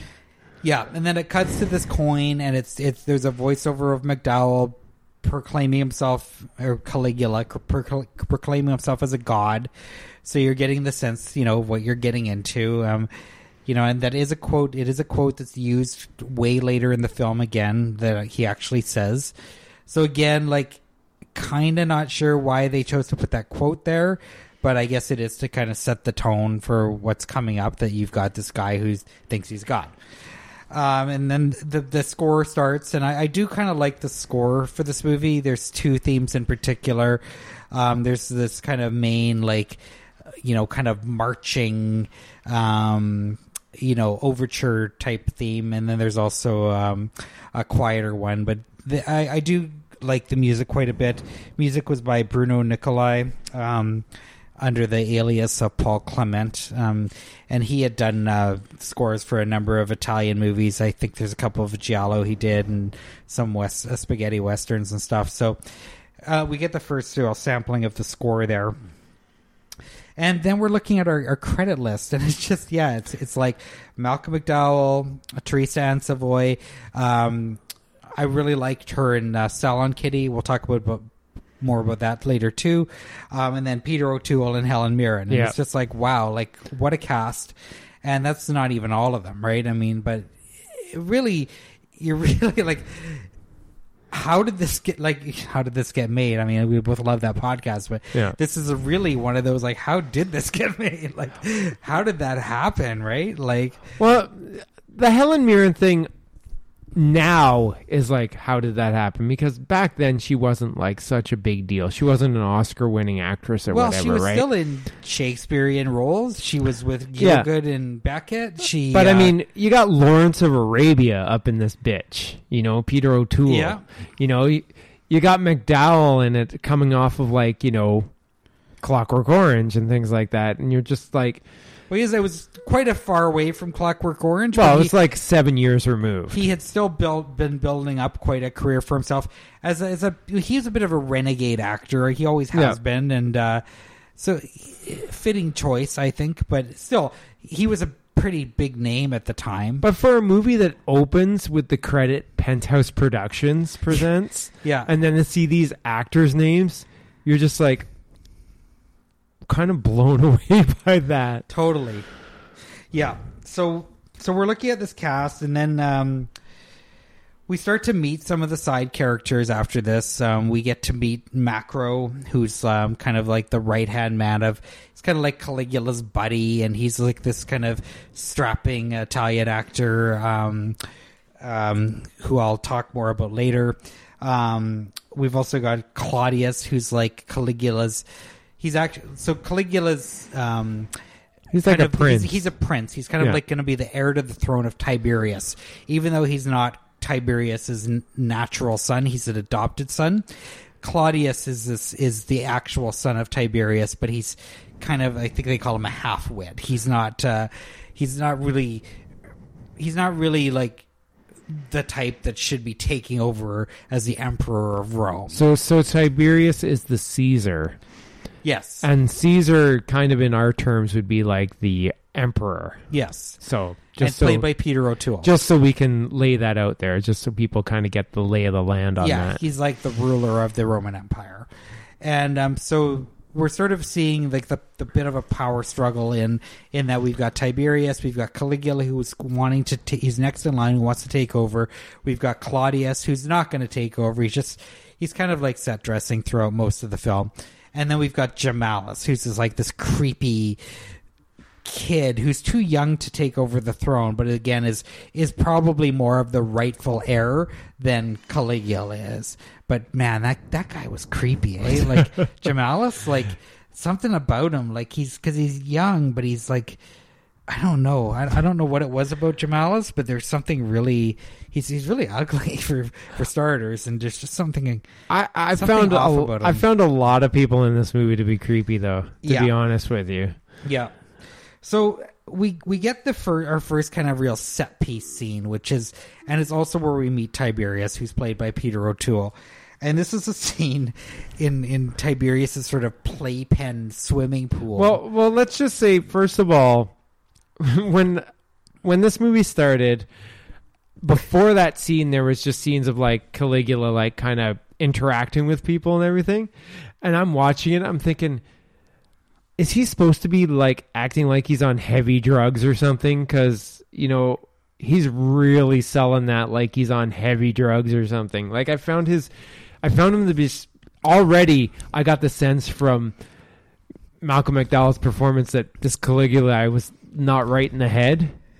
And I know that was the point, but I'm just like I wrote down like that he's like is this his his excuse to like fake bone chicks acting all drugged out or something cuz he just seems to be like his one quest in the beginning of this movie is just to like bone as many girls as possible is he who's he boning? like I don't remember the exact thing, but it's like I wrote down McDowell's acting all druggy. His excuse to fake bone chicks with a question mark. Hmm. So obviously he tried to sometime in the beginning of this Because he's trying to get well, he's with Drusilla, like for the most of the Yeah. his sister, through most of the opening but scene. I also noticed that the movie was trying to look very epic in scale at first. Because and it was. I mean, you know, the it had production design. the production design and the costumes, Costumes, you know, yeah.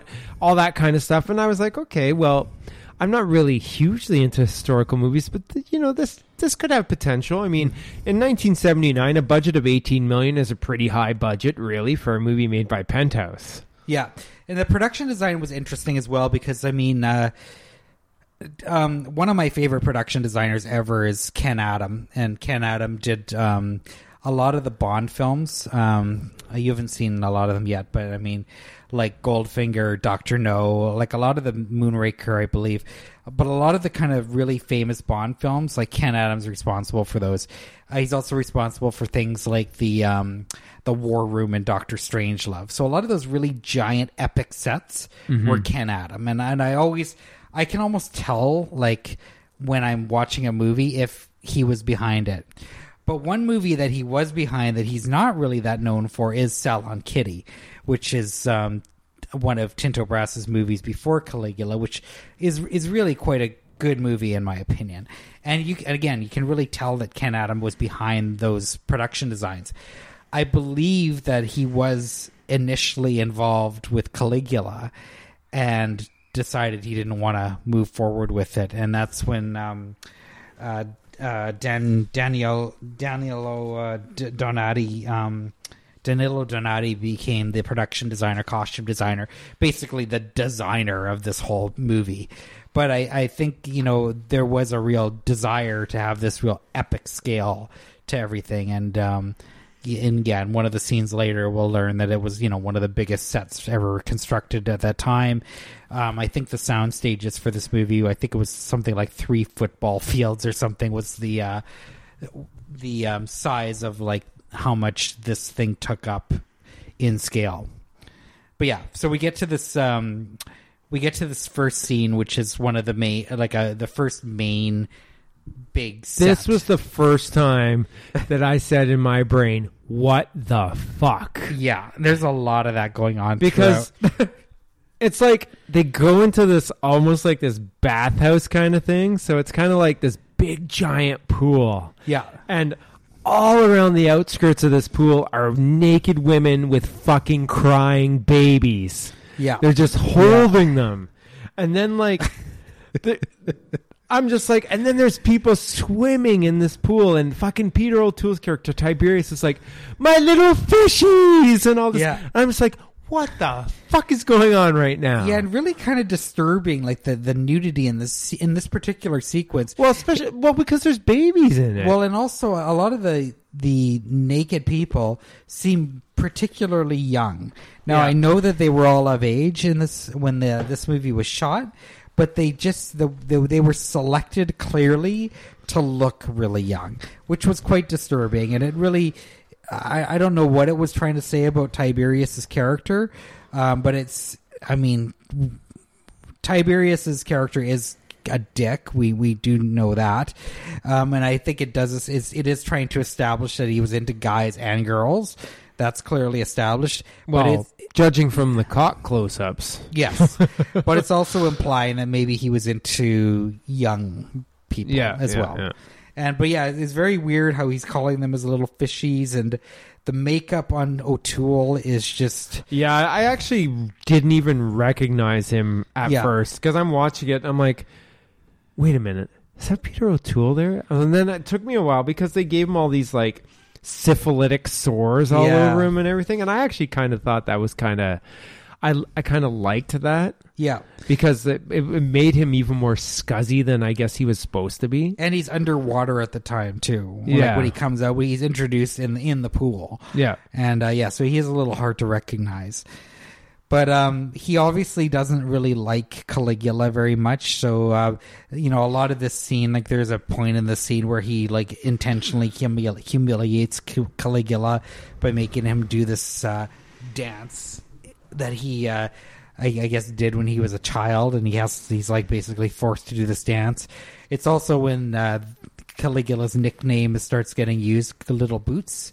Um, so O'Toole uses it a bit here, and uh, Drusilla uses it throughout the movie.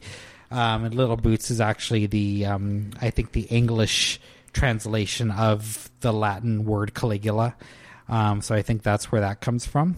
Um, but I believe that was also his that was his name in in um, in real life as well. I think that was also his nickname in real life.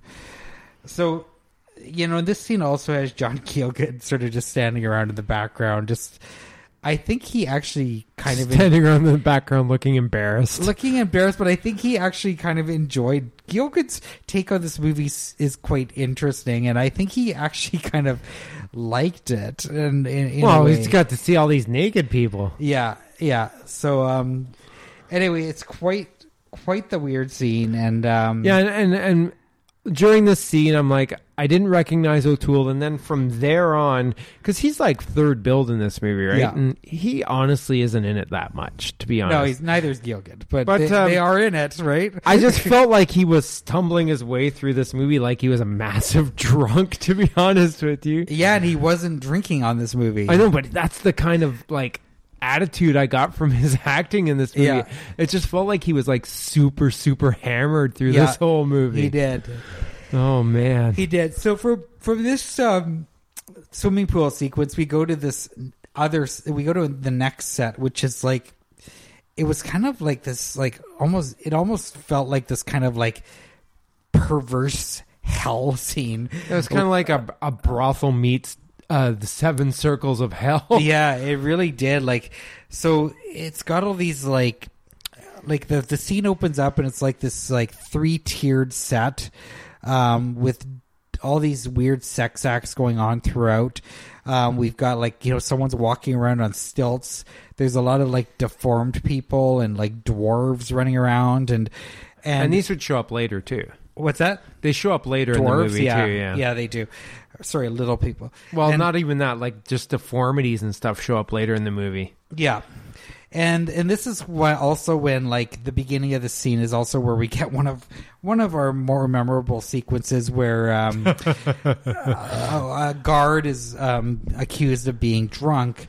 So um, Macro goes over um, at Tiberius's order and lifts up the um, loincloth of this chap and uh, ties a string around his penis, and um, then they put a funnel down his throat and start filling him up with wine.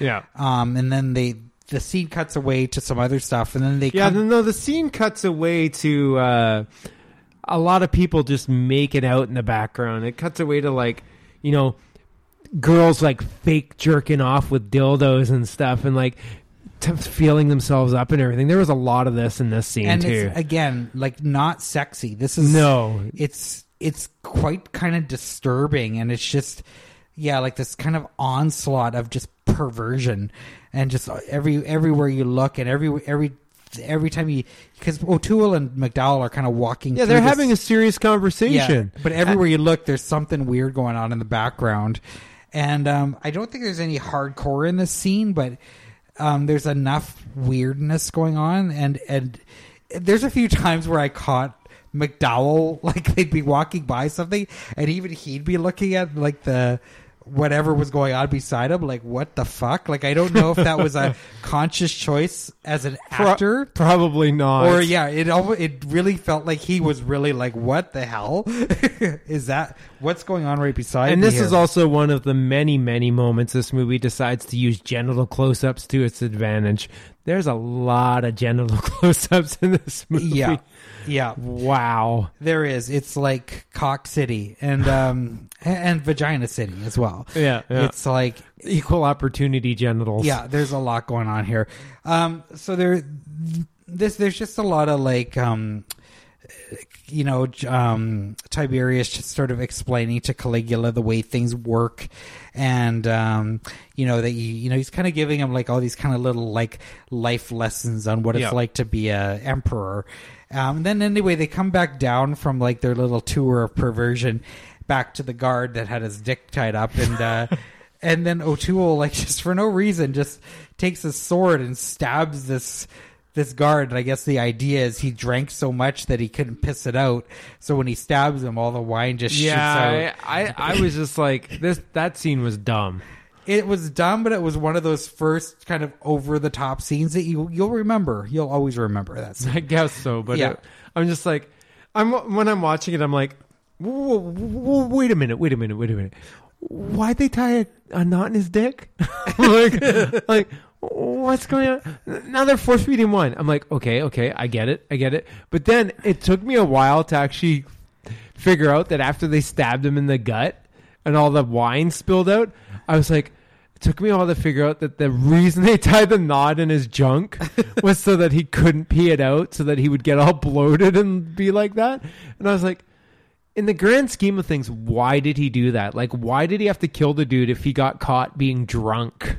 Well, yeah, and then you know, I mean, if you start to, you know, this is sort of a running theme throughout this movie. If you start to really think about it, like, there's no way that wine could have went through his system that fast where he could have peed anyways. Well, yeah, you're like, Like, it's only like ten minutes. yeah, right? you're So- not, you're not gonna be like, oh man, I just drank like so much wine, I gotta pee so bad. yeah, like your body just doesn't work like that. So all the wine still would have been in the stomach without the dick tying, but we did need a caught close up. So um, um, they needed a cock close up, an uncomfortable it cock had close up. been it had been two minutes. So, but it was it was it is kind of one of those first sort of standout scenes. You do remember the scene, believe me. You don't understand it, but you remember it. Yeah, you do remember it. So, um, the next thing that happens, you know, and there's little things that are said here, like you know, um, um, one one thing that Tiberius says to Caligula is senators are the natural enemy of of any Caesar. So you know, he's just giving him little tidbits like this throughout, and a lot of the things you know do kind of come come true later on. And he sort of predicts you know like you know when you're emperor you're going to try and kill me and then someone else is going to kill you blah blah blah. So it's just all, a lot of that type of stuff. I'll, i don't know if we really learn a lot but I, I still like i wasn't i'm not i wasn't bored in the scene because there's just so much shit to look at. You're just like it's it's you know because you're just sort of getting into this movie and i think you're just the average viewer is just going to be like overwhelmed by this whole thing at this point because it's just so much going on Well, You're when I was watching it, this Yeah. is like the first 20 minutes of Yeah. this movie or so, and I'm already like, I'm already like freaked out by this movie because I'm like, they go from this pool scene that I'm just like, this is weird, to like just this room of decadent sin, and I'm like, you know, tying some guy's fucking dick up and cutting him open. I'm like, while they're having this serious conversation, and there's people like, you know, jamming dildos in themselves and everything. I'm like, I'm like, this is not a movie that I would ever expect to see Peter O'Toole in in my lifetime. He's And it- Lawrence of fucking Arabia for shit's sake. and it's not a movie we're ever going to see again. Like that's another thing that makes this movie kind of unique. You'll never ever see this again. I No. guarantee you. But But I- especially in today's day and age, right? well, especially man, I, I cannot imagine what a uh, what a millennial would think of this movie. Millennials get upset about people posting like a simple word like you know gay online. So uh, I hate to see the reaction to this. Yeah. Wow. Yeah. So um, from here on out, we um, okay. So next, Gielgud takes his exit. Um, you know, by um, basically uh, his character kills himself. Um, now this is where you're kind of it kind of begs the question like why was his character even there in the first place? Gielgud's character really serves no purpose in this movie, Well, other than to have a Shakespearean actor in the movie. Well, ju- just gotta say, like you know how you were saying how like um he explains about senators a little bit and stuff Yeah. while they're going through this den of inequity. Um, I'm not really that um knowledgeable about you know Greek mythology and and all that kind of like Roman stuff, like things like that. But even after this movie, I'm still not because it's like they did not really explain anything. Like you're, ex- I felt, I felt like they were throwing all this political stuff at you and all this stuff about Caesars and you know all this Yeah. stuff, and I'm just like still kind of confused by it because I'm like. I'm not quite sure what this guy's relationship is to this guy. I don't know why this guy's doing this and this and this. And I felt that way through the whole movie. yeah, And I don't know if it was just the editing that caused this to happen or the writing. Like, I couldn't put a finger on why it was so up and down confusing to me. yeah. Because, like, if you're not familiar, if you're not familiar with that stuff particularly, you do like a little bit more exposition, so you at least have a general idea of what's going on. Especially when it's a historical film where you're talking about a structure of government that is much different than you know about. Well, I think the whole point of this is to give you like the most basic of structure, and I think that's what maybe O'Toole's character, like Tiberius, it could be, but I still was confused. It's like you're going to be Caesar. You're you're you're you're in line to be Caesar. The the general thing is that you're probably going to kill me because you want my power. yeah. Someone else is probably going to kill you. The Senate's bad. Watch your back. That- I know it was so basic, but I still was Yeah. a little bit confused. Yeah, but that's pretty much what he was saying. yeah, there. yeah. then when we get to Gielgud, we don't really I don't really know what what the character was there for. Um, other than in this death scene, it's where we really kind of see Caligula's ugly side first come out. Because as this guy's dying, um, Caligula is just wondering what it's like to be dying. like he just starts asking him, "What's what's it like to be dying?" Yeah. But then he starts asking him if he's seeing Isis, and I'm like, "What the fuck? Like that's isn't that Egyptian mythology? Like why are you talking?" I'm pretty sure it is. Yeah. So I, I I don't know if they were mixed up. I don't know if that's like some subplot or some you know something that we didn't that got cut out that we're not understanding. So that that's where I was getting a little confused.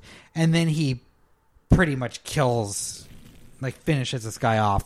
So you're kind of seeing this guy's got no compassion. He's just kind of a yeah, a bit of a you know misanthrope and he um is just more concerned with un, you know figuring out what death's like than worrying about the fact that this guy's dying.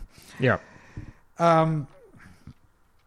So from from here we we this is when Caligula starts to get a bit power hungry, and he pretty much hatches a plan with Macro, who's this right hand guy, who's also a some sort of like military commander. I think. I think he might be Tib- Tiberius's military guy, like his. I got the impression that he was like the head guard. Yeah, yeah. So, but he, he's buddies with Caligula, and he basically swears, you know, it's established that type um, Macro is going to help Caligula take power. Um, so that's what he does. He goes. Uh, they go and uh, Tiberius is quite ill, and they end up killing him. So Caligula can become the emperor. And this is kind of a disturbing scene as well. I, I another image from this movie that always sticks in my mind is uh, O'Toole's corpse after the um, after he's suffocated with that um, weird cloth over his face. Um, that's another image that's kind of stuck with me. Um, and through this all, Gemellus is watching, um, but it doesn't seem to really matter that much that they were seen, and I I never really got that either. Um, but the whole death scene of Tiberius, um, yeah, was was kind of kind of disturbing, but necessary to move the plot forward. Um, then we get to um, the funeral, and this is where I found this is where Caligula really, or McDowell, I might say, sort of starts to come into his own and starts to embrace the character, and uh, this is where he first starts, uh, you know, you first start seeing that he like is liking the power, and he starts like, you know, taking control of Yeah. the character and the film, Yeah, because up to this point, all I thought Caligula wanted to do was fucking marry his sister. which he does. But now you're kind of seeing, okay, so so he's actually kind of getting power hungry, and you're right. This is where McDowell kind of like he kind of drifted through the beginning of this movie as Caligula. Like you know, he was just kind of like seemed like this curious young dude, and you know, like I said, he wanted to like you know shack up with his sister, but he was also like he was just like there to be like staring at this S and M like torture scene for no reason, and just like he was kind of window dressing for the first little bit of this movie, really. Yeah. You know, and and and you're right. This after O'Toole's character dies, he does kind of start going on that path of like mental disorder, Yeah, and that's when his he's as a character like I've really thought McDowell started to sell this. Yeah. and like I've I'm gonna tell you like he's my favorite thing about this movie, no doubt. Oh, no question. So, you know, he did start to sell it at this point. You could see that they were trying to take it down this path of like mental instability. Yeah. But I was just like, at the time, I'm like, okay, this is kind of a clumsy movie still. Yeah. Like, and, you know, it's clumsy. The structure's really bad, you know, and I was just like, I felt up to this point the movie had been clipping along really good. I wasn't bored. I was kind of like, okay, there's enough here going on. Uh, There's enough going on in the background that I can focus on where I'm just like, you've got like real actors in front of these people, like, you know, doing really perverse things. So, you know, there was still that to keep me in this movie. So it's like at this point, I'm still kind of like on board. Yeah, and um, so this movie then takes a bit of a turn because um, Caligula decides to give up Macro. Um, so basically, sells out the guy that helped him. Now, again, we don't really understand why he's doing this. Well, because the plot does ping pong all over the fucking place. Yeah, so like, why why does he sell out his friend, um, who helped him gain power? Like, there's not really a reason other than the fact that Drusilla sort of implies that Macro kind of owned, like, kind of ran things f- when Tiberius was in power, and that he she didn't she should he shouldn't let the same thing happen again. But which is also kind of weird because up to this point and throughout the rest of the movie, I found the Drusilla character um, kind of the grounding character that kind of like the mo- almost moral compass. But she does a few things like this that I thought were completely out of character for her. Well, yeah, there's a scene later in the movie where she's totally just used to be like the one who calms Caligula down. Yeah, like she does that a lot, and for her for her to basically tell him to off his best friend Yeah. seemed really out of character for her. So Right. I'm not sure what the, the deal was with that. Now, is this does this happen like after his uh, induction speech and everything? Yes. Because like. I gotta ask you, okay, so he's given his induction speech and he's acting a little flighty when he's doing it and everything like that. And there's a scene where he like snorts something out of his hand. An onion. Is that what that is? Because I was like, what the fuck is he snorting? No, it's because yeah, because but again, yeah, it's not really explained like why Drusilla happens to have this onion in her hand. I was just wondering what it was because it looked like a powdery thing. I'm like, is he fucking snorting coke no, he was in like snorting Rome? He Like was what the fuck? snorting an onion so he could cry. Oh, okay, okay. Yeah. They didn't explain that, so Yeah. I was like, he snorted something, but I don't know what it was. Yeah, no, he's snorting an onion. Oh, okay. So he does quite a good, yeah, a good induction speech, like we said. Starts coming to his own, then gives up macro, and and what was also this is yeah, and like this is where when McDowell's starting to shine, you know, because he really is starting to, you know, he's starting to have kind of get a bit playful in a really mean spirited kind of way. Yeah. but it's what makes this character pretty interesting to watch. But he gives up macro in kind of a funny way, and and um and you see he's really starting to gain power because he's able to get the army to take their own commander in into custody. Then we get one of the biggest, one of the big, um, another kind of epic scene that again is pretty hard to forget, and uh, it's this giant set. Hang on. Is this? Are you talking about the blade part? Yes, Okay, so bef- I would just want to mention that before this happens, there was a scene in it that I wrote down. This is all I wrote down for the scene is yay for come close ups into a gold cup. Because there's a character who comes into a gold cup before someone drinks it. really? Yeah, I don't know if I, I don't remember that one. I remember it.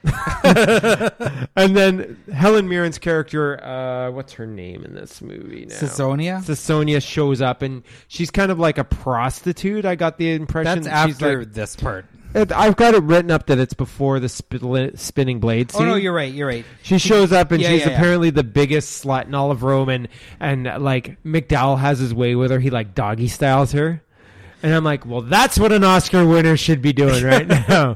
is she should be getting doggy styled by Malcolm McDowell. Right. Yeah. Because So- the, the reason for that is because Drusilla is impl- eh, like Caligula wants to marry his sister. Yeah. And again, like we talked about, He- she's, he- she she's needs saying, to "No, no, kinda- you can't marry yeah. me. You, gotta got to make it marry- look like you're interested in her. Yeah, you got to marry her, and you've got to have an heir to your throne. Yeah. So you have to marry someone else, even though you can keep banging me. Yeah. The- Another interesting thing about the Drusilla character, I just forgot about this. Early on in this movie, it's established that she has a husband or something who I don't never remember that. meet. I don't remember that. which I also thought was really weird because it seems in the you know when you're watching the movie, it seems like she's single, but no, no, she's got some guy. There's an awful somewhere. lot about this movie that doesn't make sense, though. I, I, the structure and the uh, scripting is really off at times. Yeah, but like yeah, like Chris said, um, we get to meet um, Helen Mirren's character Caesonia, and it Yeah, the first time we meet her, she's in a see-through dress, and I didn't think that would ever happen with Helen Mirren. I didn't like her in this movie at all. no, she wasn't really. I didn't find her. To, I actually liked. um What was her name? Now I've got to look at my notes here. Uh, Adriana Asti as Ennia. yeah, I actually liked her a lot better than than the Helen Mirren character because she was another one of those women who was like kind of off to Caligula's side, who was kind of guiding him as a Caesar in a way. well, she was Macro's wi- wife. Yeah, but she was also kind of like she was flirting with Caligula. She was more Yeah. into him than she was into her actual husband, and I feel like she kind of influenced him a lot during the movie too. Yeah. because you know he'd go over and talk to her, and she'd kind of whisper stuff to him, and I thought she was a lot more of an interesting character than the Helen Mirren character. Yeah, I the Helen Mirren, like I, I think she did fine, but I thought her character was just not very likable, and she just didn't really do anything. Well, she has that sweet dance later. Yeah, we'll talk about the dance in a, in a few minutes. So, um, yeah, so so now Caligula's got his girl, and now we get to the the big scene where it's yeah, the Ma- Colosseum scene, as I call it. so Macro's death. Yeah, so this is um so they built this like giant it's in a Colosseum, and there's this giant I think it's a 3-story like wall with like people on it that Yeah. like sort of um inches its way along the yeah, it's like a spiked fucking like it's like it's like uh, one of those. You know how in all those adventure movies they have those walls that close in with the spikes, and then Yeah. when you meet in the middle, you're dead. It's kind of like that. Well, Yeah. there's people standing on it, and it's like rolling slowly yeah, it's across like the ground. giant rolling wall, but at the bottom of the wall are two giant spinning blades like a lawnmower. Yeah, and in front of the wall, like as this thing's inching across the floor of the Colosseum, buried in the floor of the Colosseum are all the people that are going to be executed. yeah, buried up to their necks, buried up to their necks, getting fucking potatoes thrown at their faces and shit. Yeah, yeah. so that's the uh, part of the entertainment for the emperor and Oh his yeah, Caligula loves that cronies shit. Is they throw potatoes at the heads of these people who are about to get their heads chopped off by this giant head chopping machine. And this is the first of the gore scenes, really, uh, technically. Yeah. And I found that it looked really fake. It did look really fake, but god damn it. The idea impre- about it's that machine is impressive. pretty fucking cool. It's pretty cool. Like I gotta though it admit. looks stupid, it's it's pretty cool. Like, if, if I had enemies that I wanted to get rid of, I wouldn't mind burying them up to their neck and you know running this thing over them or something. Yeah. But it's it's a cool idea, executed a little bit sloppily, but. Executed sloppily are two Dude, main words I'm going to talk about this entire see movie. anything like this. Probably not, but No. I'm just saying it's it's it's a little sloppy. It's like Motel Hell meets Dead Alive or something with a giant lawnmower. I just like the fact that like the fucking townspeople are riding on it like. I know. I then- really wish they had What was used- the purpose of the spikes on the front of it too? Like they had these giant spikes midway up the wall. Like the people are buried to their necks. you don't need these spikes. There's No. no. one standing up that you have to pierce. Why is this spike here? it feel and it just it's such a huge set. Yeah. Like I'm just like they had to like why didn't they use this more? Yeah. Like it's because it's literally in this one scene, and then we don't see this again. Yeah, it's like the first thing you see in this scene is like the threshing blade chopping someone's head off. Yeah. And then it pans up and you're like, what the fuck is that? Yeah. And then Caligula's like laughing his ass off up in the friggin' booth thing up Yeah. there and like throwing potatoes at people's faces. And I'm just like, yeah, okay, I'm down with this scene, I think. It's quite the scene. It's it's um It is pretty memorable. it's something else. Yeah. It's not CG. Like this is a real thing that they built, and it's uh, yeah, it's pretty nuts. So from this scene, we um, I'm just I, I might be skipping things over, but I'm just trying to get some of the main stuff. Then we get to the, this wedding scene, um, and this is a scene that also is you know and this is so from from this point on, it's just sort of like one thing after another in this movie. This is the steaming vagina scene. yeah. So we get to this.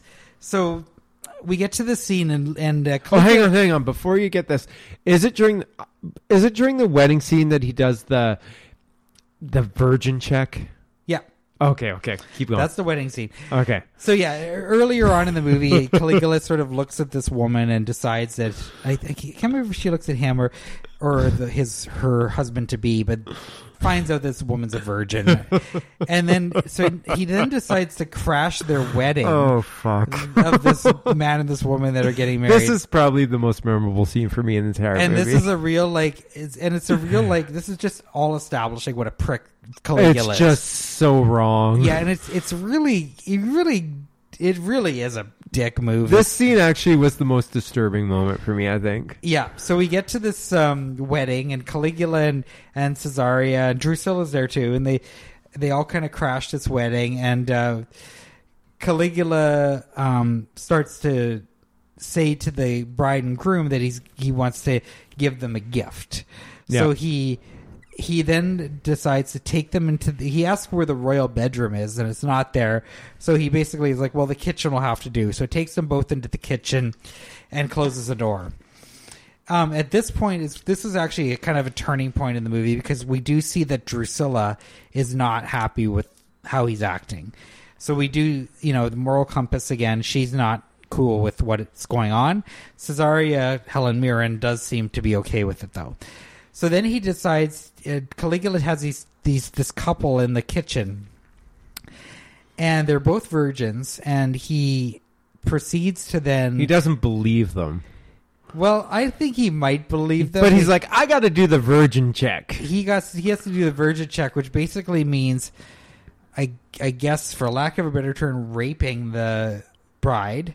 Well, yeah, like he like he like throws her on. He gets her to undr- undress, throws her on a, on the counter top, Yeah, and then basically spreads her legs and is like looking to see if he can see signs Yeah, of her being yeah. a virgin. Like he's just like you just kind of examining, and then he like basically rapes her. Like Yes. he throws his robe up and he's like does his business while the husband looks on, freaking in terror and ups like screaming, like get away from her, right?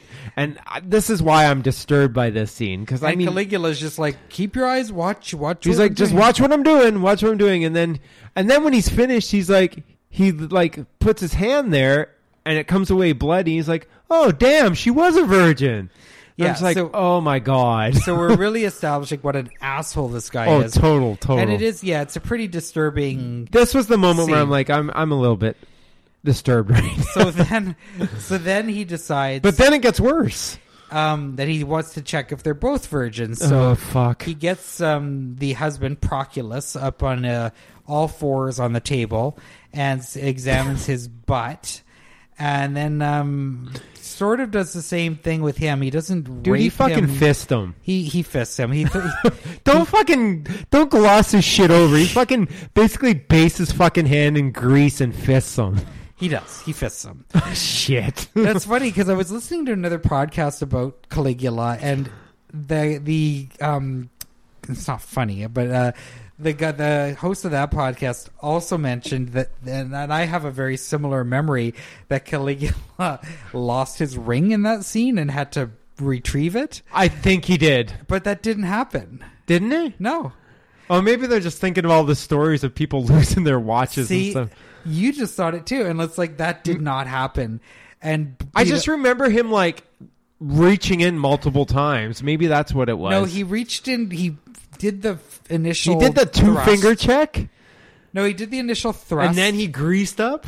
no, and then he he greased up. Yeah. did the thrust, I can't believe we're fucking talking about this. pulled right it now. out, and then sort of wiped off his hand, and then put the little flower on the top of the grease, and that was the end of the scene.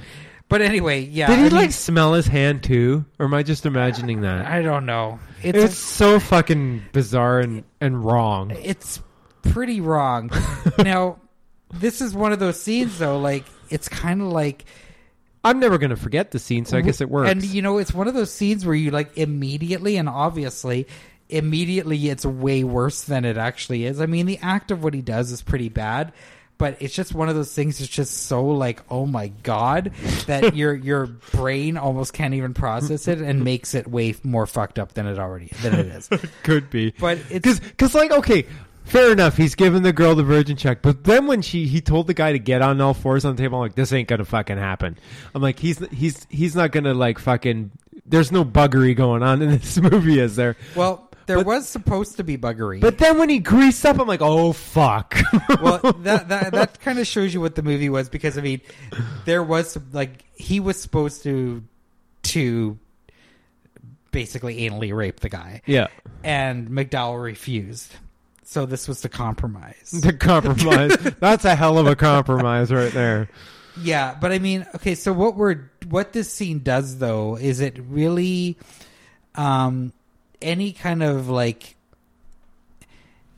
sympathy you have towards Caligula is gone. Like Yeah. he, he just loses you. So I, I don't really know why like cuz the scene doesn't really like I've never I never thought of him as that much of an asshole until the scene and I didn't really feel like he was that much of an asshole after the scene. I thought he was unhinged. Right. I mean, uh, you know, I mean he gives up macro, but I just never thought of him as like a real sadistic prick, right? But this scene, it was just like really over the top as far as being a total dink. So I, I don't really understand what the purpose again was. Now again, editing problems probably there was reasoning for this in Brass's mind, but I don't know what it was. So from here, um, we then have a scene where Caligula is starting to lose his mind a bit. So um, he does this. He wakes up in the middle of the night, kind of having a nightmare, and kind of goes a bit crazy and takes off all his clothes and goes out into the rain and does the little boots dance he had to do for Tiberius earlier, um, which I thought was kind of weird. And then he proceeds to have a three way with with Drusilla and Caesonia, and again, like, like yeah, like again, another scene where you're just kind of like, what the fuck was that for? Like, doesn't really move the plot forward. Like, I already knew that he has a thing for Drusilla and that he's got a thing for Caesonia. So we didn't really need to see a three way between them because they've been. It's already kind of implied that that's going on anyway, and um, I don't really know what the point of him dancing around in the rain was, other than to show McDowell's penis. And let's just say that we're talking about all this uh, sexual stuff in this movie. Absolutely, positively, none of it is erotic. No, like even a lesbian scene with uh, Teresa Ann Savoy and Helen Mirren can't isn't Yeah. isn't erotic. Absolutely nothing is erotic in this movie. Now, was this the? Okay, so this was also the point at which one of the inserts that Guccione made. Yeah, is this when the girls were watching through the? Yes. So so so Caligula has this white face kind of statuette on the wall of his bedroom, and in the mouth is kind of like a peephole. Yeah. And earlier in the movie, there was a scene where like Caligula was in his bedroom, and he he notices some sound coming from over there, and when he looks in, he sees some girl giving a guy a giving a guy a blowjob. I, it was actually a guy giving. it. Was the guy giving? Okay, I'm The not a guy giving a guy. A blowjob. Okay, Yeah. but he chases them off. Yeah. So they bring it back around in this scene where they have two girls who get turned on by this lesbian scene that's going on. But like Josh said, this is a total insert shot. Yeah, so talk were- a bit about more about that. Yeah, so they're supposedly being turned on by the whole three way with Caesonia, Caligula, and Drusilla. And so, yeah, this is an insert shot. So, this is one of the scenes that Guccione shot after hours or on weekends when no one was around. He basically took his skeleton crew in without Brass's knowledge and shot these scenes with a bunch of. He brought a bunch of penthouse pets over from the states, and uh, and they they filmed these scenes. Now I am going to talk a little bit about this scene in particular because it really kind of shows just kind of the fucked upness behind the scenes. So the two involved in this scene were um, Anneka Di Lorenzo and Lori Wagner. And Wagner's come out. Um, well, both of them have expressed a lot of dismay about this movie. Uh, Wagner's been quite vocal about it, and Di Lorenzo um, actually sued the production, sued Guccione for sexual harassment. Um, partially to do because of this scene and and other things that happened um, that happened, but um, he he pretty much had these girls over in Italy in a foreign country, um, kind of you know dependent on him, and I don't think they when they when they were going over they really knew they were signing up to be doing hardcore porn, and um, so I think when they were told they had to do this, it was really kind of under duress and not something they wanted to do. So this scene in particular was really not. I mean, especially when you know this stuff, these girls were, um, particularly Lori Wagner, were not into it at all. Um, like from what I understand, Wagner like had to like pretty much drink herself into a stupor to to do the scene.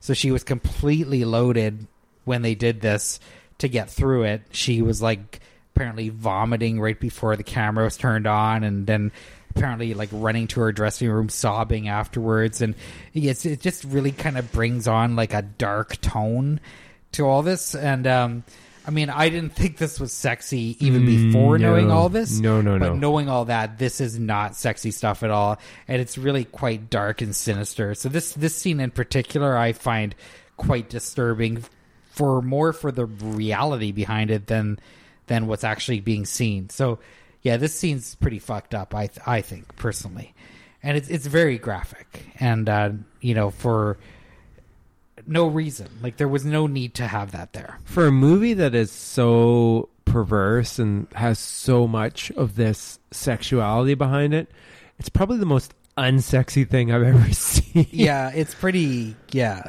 like no absolute I can't see anybody getting any sort of cheap thrills from this movie. Yeah. And and I feel like that's what Guccione was trying to do. It's, Well, I mean, I think if we're going from a pu- pu- purely like pornographic point of view, Yeah. not knowing the behind the scenes stuff, I'd say this scene would be probably the only one that was slightly sexy. I didn't know anything about it when I watched it and I didn't really get anything out of it. but like the um, like the brothel stuff later on, I didn't find like Right. there wasn't even a ch- like at least this one there was a little bit of a continuity to it because Right. the rest of it is just shot like shot of cock and cock and cock. Cock, cock, cock, cock, cock. But Dick, dick, this dick, one, dick, dick. this one at least had a you know at least it had like two minutes of the same people on the Yeah, screen. yeah, yeah, yeah. But um, it is yeah, like I said, I mean, just with the behind the scenes stuff, it's pretty dark. Um, okay, so from here on, we we um we get to a scene where Caligula gets really ill. He gets a fever, and um, you know it, it gets kind of weird. He like thinks that his horse is Drusilla, and then he like um basically pukes um and then is ends up in bed and his horse is there with him he also it's it's around this scene as well where he um I can't remember when it happens, but he um gets into a fight with Drusilla and she calls him an amateur. Um, which is pretty much uh, grounds for treason. Um, but he obviously isn't going to kill his sister. But it it is kind of a breaking point for the two of them. So he ends up getting really sick, and um, pretty much what happens is he's got the fever and he's kind of on the verge of death. Drusilla comes to his side to um, care for him, in the process of which she ends up giving herself the fever. Which again was a scene that I was just like, really? Like, what the fuck? Why would she do that? Um, now, I guess it's supposed to show that the love for the love between the two of them is what Right. we're trying to establish here. But um, too bad because um, she's um, she's my favorite part of this movie for sure. And I, you know, you're kind of watching the scene, going, "Fuck," you know, what's she doing? Like she's um, giving herself the fever, basically. Um, from here we uh, we get into some more debauchery. Um, uh, one of my because Caligula ends up getting better. And um, one, you know, there's there's a couple of funny scenes here. Like I, there's in the part where Caligula is very sick. There's uh, one character who goes, "I'll offer my life if Caligula gets better," basically. And Caligula just perks up and looks, "Oh, really? Well, I'm just I just got better, so guards take him away." I thought that was pretty Yeah, funny. yeah. So it's again Malcolm McDowell just sort of really selling this role. Uh, there's also this uh, famous scene of where he's stamping documents and he's sort of Oh, yeah, yeah. making a mockery of the whole thing. He's basically calling it rubbish. I think is what he says. Yeah, rubbish, rubbish, rubbish, Yeah. rubbish. It's I, I always remember that scene. Um, then then we get another scene with Proculus, the guy who uh, got the fist um, up the rear, um, and we get a little more um, a little more um, what's the word for what, what happens to Proculus in this scene. I can't remember. I don't know what you're going for here. This well, um, yeah, I can't remember. I, I it's on the tip of my tongue, but this is where um, Caligula comes into the room where Proculus is kind of strung up for some reason, and Caligula comes in with these finger bells, you know, those things that like belly dancers wear. Yeah, yeah, yeah, And he starts like clapping those finger bells, kind of like the guy in Warriors, and then um, proceeds to kill Proculus or have Proculus killed, and then um, Oh, this scene. yeah, and then um, they uh, the, one of the girls, one of the pets, um, Yeah. ends up. I think it's Lori Wagner ends up peeing on him. Yeah, she pisses on the corpse. Yeah, so we see her peeing, and then he gets his uh, dick cut off and fed to a dog. yeah, yeah. Wasn't it just his his testicles, or was No. it his whole thing? The penis was cut off and fed to the dog, and then they were going to cut off the uh, testicles and send them to uh, his wife. Right, right, right. That's Yeah. what it was. I knew it was one or the other, because you see the dog chowing down. Yeah. Yeah. So again, like another one of those scenes where I'm just like, what's the point of this? I think the point of it was just like, oh, let's try and do something shocking. I don't know. It, Yeah, it really did kind of feel like that. Um, then from there we get um, Caligula's daughter's born, and then immediately after Drusilla dies. yeah, and this, okay, seriously, she dies, and I know we're supposed to be like, oh no, his sister died. I found this scene to be really awkward. Yeah, because Malcolm McDowell, he like Caligula, he finds his sister dead, and he's just like groping and slobbering Yeah, on her, really, and like really weird. trying to. He's like, I feel like he's like trying to bring her back to life or something, and I, I just found it to be very awkward the way it was staged. Like I didn't find it to be like he was shattered by the revelation that his sister died, his one true love died. It was more like he's just slobbering on her and like, you know, like she's naked and he's like groping her and I'm just like yeah, I just it was really, it was really aw- it was- awkward. is a great word it was for it. really awkward. yeah, Like it didn't seem to be very it didn't fit the tone of the movie either, really, which is kind of the case of this whole thing. There's a lot of tonal changes which didn't agree with me, and this is one of those moments. yeah. Now I think it's just to show how how overcome he is, but yeah, it just, but you It know, didn't work. From my eyes, it's just another reason to show Teresa Ann Savoy naked. Well, exactly, because Yeah. he's just like slobbering and gro- groping her, and Yeah. she's fucking dead, dude. Yeah. you don't. I don't. You know, it's just. I didn't get it. It was. No. It was just like n- it didn't work. No, I agree. It didn't it didn't work. Um. So Caligula then then again this this is where I start to really be like, what the fuck? Where is this going?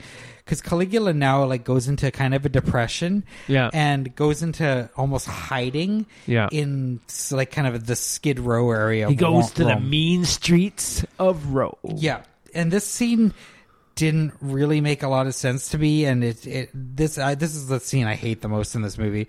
Well, And then- because it has nothing to do with anything. it has nothing to do with anything, and then he ends up um, doing magic tricks with this like weird dude who kind of looks like a troll, Yeah. and then and then they um, and then next thing you know, he's he goes back to the Roman Empire.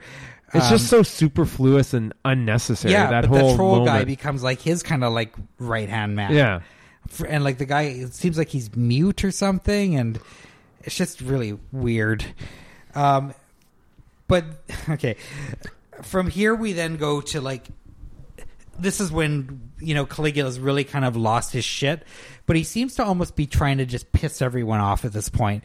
So i don't know if he's just like i don't care anymore because my love is drusilla is dead. So it's it's almost like he's it's almost like he's like got a death wish now. Um so he then proceeds to like first he decides to piss off his senate by uh having a big orgy um, commemorating that the the mourning period of Drusilla's death is over. So he has a big orgy on this giant boat, which is one of the biggest sets constructed at that time. And um, the orgy consists of all the senators' wives being turned into prostitutes. yeah. and It's like five dollars or whatever it is, five coins to Yeah. do what you want, five coins, and he just he walks around saying that, and then a lot of insert shots here too. Yeah, this is another big scene for the insert shots, and um, this is this one. This is where I really felt like the insert shots were like completely unnecessary. And they went too fucking long. yeah, because it's just This is like a fifteen minute scene at least. yeah, it's cutting between Caligula yelling five gold coins to hardcore sex inserts, which is and none of this is sexy. We never see the guys' faces in any of the scenes. It's just like No. a giant cock on the screen. It's just a chick like And- licking a cock and yeah, you know. Like a lot of really close up like blowjobs and Yeah. uh, there's one girl like riding this but it's just like a cock with something on it. Right it's just it's either being stroked sat on or sucked. And it's just but Well- it's just really yeah like really what else do you want him to do with it, Josh? it's just really clinical and weird right like yeah, it is kind of weird so and unsexy. And That's the, that's the word of the day here. So, um, and like Chris said earlier to me in the car, like this scene happens for about 15 minutes, and then it's like Boom, five minutes, boom, movie five over. minute wrap up, everyone dies, over. Yeah, So that's Caligula. Yeah, it's just like such a messy ride to the finish, and then there's like just goofy gore, and then it's like, hey, Caligula's dead, new Caesar, woo, Yeah. credits, Yeah, yeah, yeah. So yeah, So it's an experience. yes, Um, not exactly a good experience for now me. I I have I've seen this movie a number of times, and I do kind of enjoy it. I still do, um, but I'm mainly enjoying McDowell's performance. Now I do want to talk about Teresa Ann Savoy a bit because I do really like her.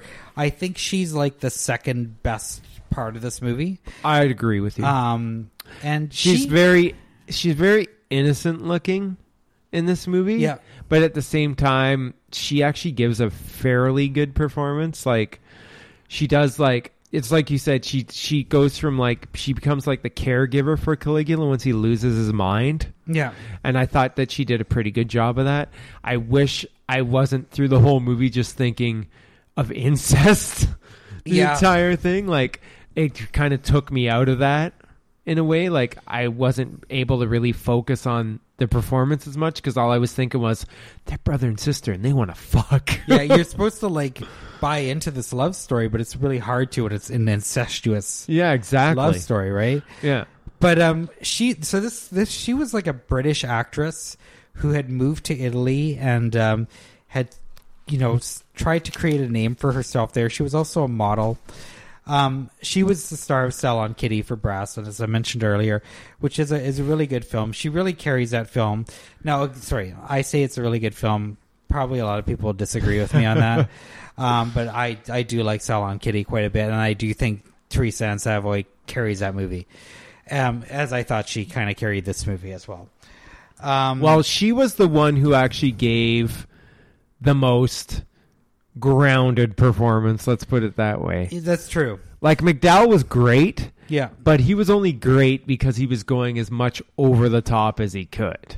Yes, Like whereas she was more like the straight man to him. yeah, So she actually gave like a very for this movie, for this movie it was a very muted performance. yeah. It really was. She was, she was always sort of there, but yeah, she she didn't feel like gratuitous. Like she Yeah. always, yeah, she Yeah. was she was she was she was good in this, and she and she was really good in Salon Kitty. It's unfortunate she didn't really make a lot more stuff. Like she just kind of. She kind of made a few more movies in Italy, nothing where she was really a star, and then just sort of dropped out of film altogether, which is too bad. Um, this is also the the part that um, um, kind of somewhat famously um, Maria Schneider had originally been cast. Um, Maria Schneider was the um, female lead in Last Tango in Paris, uh, starring Marlon Brando, which was also another pretty controversial film of that time period. Sticks of butter, baby. Yeah, but she didn't want to make the movie because it had too much like nudity and sex. So when that's, That's weird. yeah, now she was going through some other shit at the time. she had some other problems going on. Yeah. But um I did think it was kind of weird. And then I also think that um Katharine Ross of all people was supposed to take the role. I'd have a hard time seeing that. McDowell talked her out of it. Oh, okay. And then um Tinto Brass brought on uh, Teresa Ann Savoy, which I think at the end of the day, considering Schneider and Ross, Savoy was the one that should have been playing this role. I think she was a natural at it. So I, I did like her a lot. I also want to talk a little bit about um, John Steiner. You know, he played Long, Longinus, the kind of bald guy with that weird thing on his head. and long giants. no, I thought I thought I thought John Steiner's role was quite um, uh, uh, noticeable in this film as well. Um, so he was kind of the main guy, the main kind of um, uh, government guy that really kind of disliked Caligula and what he was doing, and kind of the main guy that was behind the plot to kill him.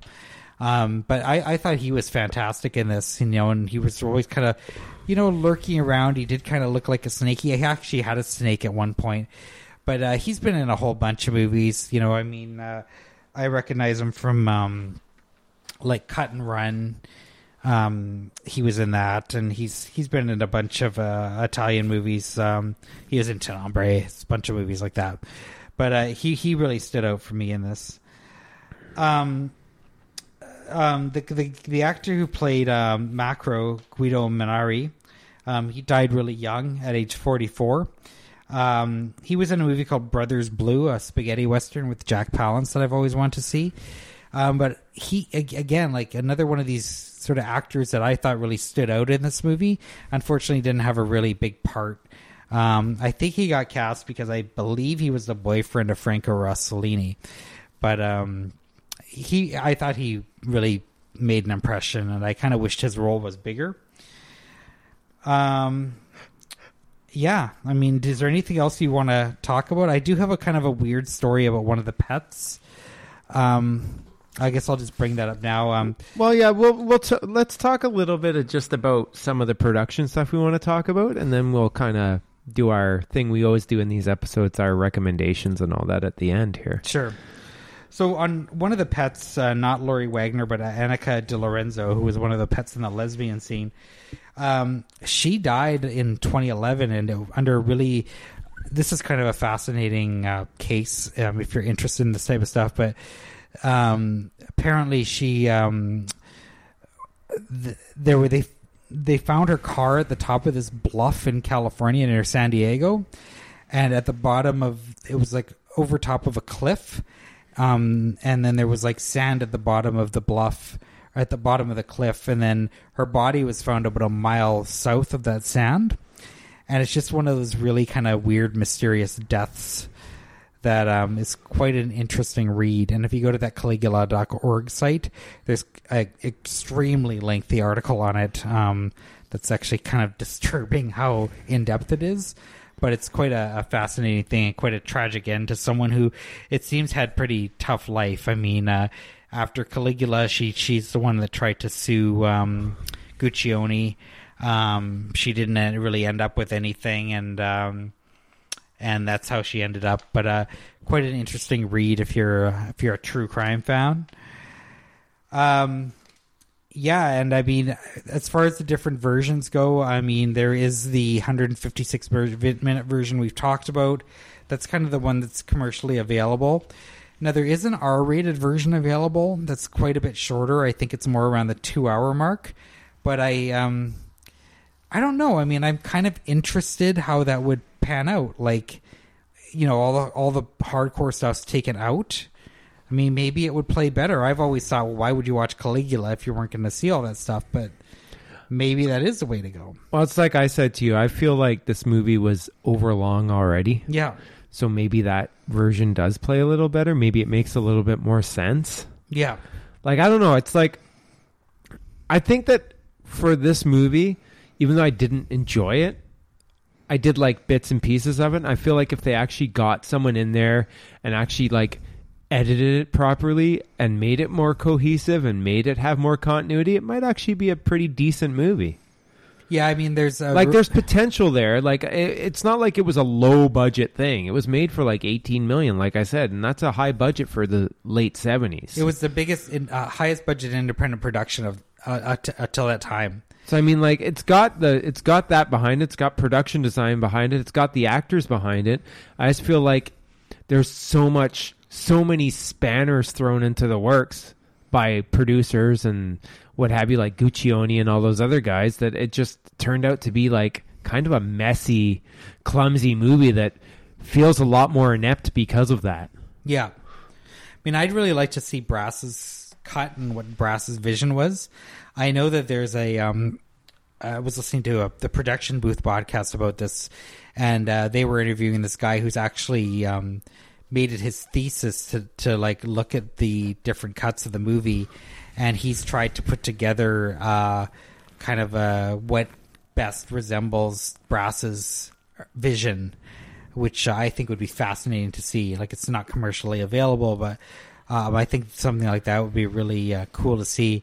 The movie's also been, you know, there's a famous review of this movie saying that there's like a, you know, a great movie waiting to come out of this, um, but no one's been able to find it yet. So um, I agree. I think I think it is in there somewhere. Um, but I don't know if we'll ever see it. You know, considering the fact that Guccione's dead, um, the footage is perhaps in a vault, perhaps lost. Um, maybe we'll never know. But I mean, I, I still think this. I mean, I've have you know found endless time could be spent looking into this movie and kind of the stories behind it and just it's kind of a myth- mythological thing in a way.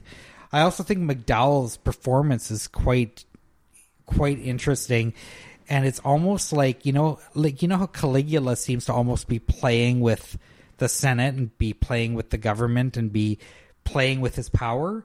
It's almost like McDowell was doing the same thing in his performance. Like he was almost fucking with everyone when he was acting. It felt like. Could be. He is pretty over the top. Yeah, like I thought thought it was almost like a game to him, you know. So I don't know. I mean, it's too bad. I'd, I'd love to see more people like talk about this, and it's just it just seems like no one really wants to talk about it. I think Brass doesn't talk about it. I don't think McDowell wants to talk about it. I know they did commentary for the DVD, but uh, I don't know. But uh, maybe someone will do a good book about it. I'd read it. I'm surprised it's not done already. I'll read it in a second Yeah, because the stories behind this movie are friggin' fascinating. yeah, yeah. So that's Caligula, So why don't we do our recommendations? right? So would you like me to go first? Go for it. Okay. Didn't really like the movie. I've said that in the past, but I would recommend you see it. Wow. Yeah. The reason for this is it is such a bizarrity. like it's such a piece of like Josh said, you're never going to see a movie come along like this ever again. No. This is a movie that was made by a pornography maven in a foreign country with Shakespearean actors that has hardcore scenes in it that try to be a historical document of an actual emperor and his breakdown, but failed miserably at it because of all the spanners in the works. Yeah. So I can understand this film's status as a cult movie. I get it. Like it's when you're watching it, it's fascinating in the sense that you're like through my brain through this entire movie, I was like, how did this get made? What's going on here? This is weird. You know, I I had a struggle getting through it. I had to watch it in two sittings, you know, but I I get it. I get why it has a cult following. And that's why I can recommend it if you're into behind the scenes of movies and you want to see what too many cooks in the kitchen, to use another cliche, can do to a movie. Because, like Josh said, and like I said before, there is a potential for there to be an actual decent movie in here if it was edited properly, if inserts that were unnecessary for hardcore weren't here, and if you know, I feel like the movie was better made than it than it looks, but because of bad editing and bad choices, it looks a lot, you know, more low budget than it actually is. Yeah. So if someone could get in there and actually edit it and make it into a cohesive piece of work, I feel like it'd be a better movie. But it is I recommend seeing it at least once. I will never watch it again. But I recommend seeing it at least once if you have any any sort of interest in behind the scenes of films and how they can go wrong. Yeah. Yeah, I mean, obviously, I'm going to recommend this movie. I mean, I've seen it a number of times through my life, and uh, I mean, I'm like I said, I mean, I'm I'm kind of obsessed with this movie in a way. I mean, it's not like I'm like reading about it every day or anything, but I mean, it's one of those ones I do think about once in a while, and you know, every so often I'll go and read an interview or like you know watch something online or whatever, and uh, go see what what happened, what ended up with happening to this person or that person. Um, and yeah, it's it's um, it's something else. It's it's a it's it's definitely a one of a kind. I can't think of any other movie like this, and um, yeah, I think everyone should kind of check it out once if you're a fan of like cult cinema and just weird time capsules because yeah you'll never this will never happen again. I mean i don't care you know how many nymphomaniacs get made and brown bunnies like it they don't hold a candle to this. Like you know there's been attempts by big hollywood productions to make to put hard like to do kind of a hardcore crossover.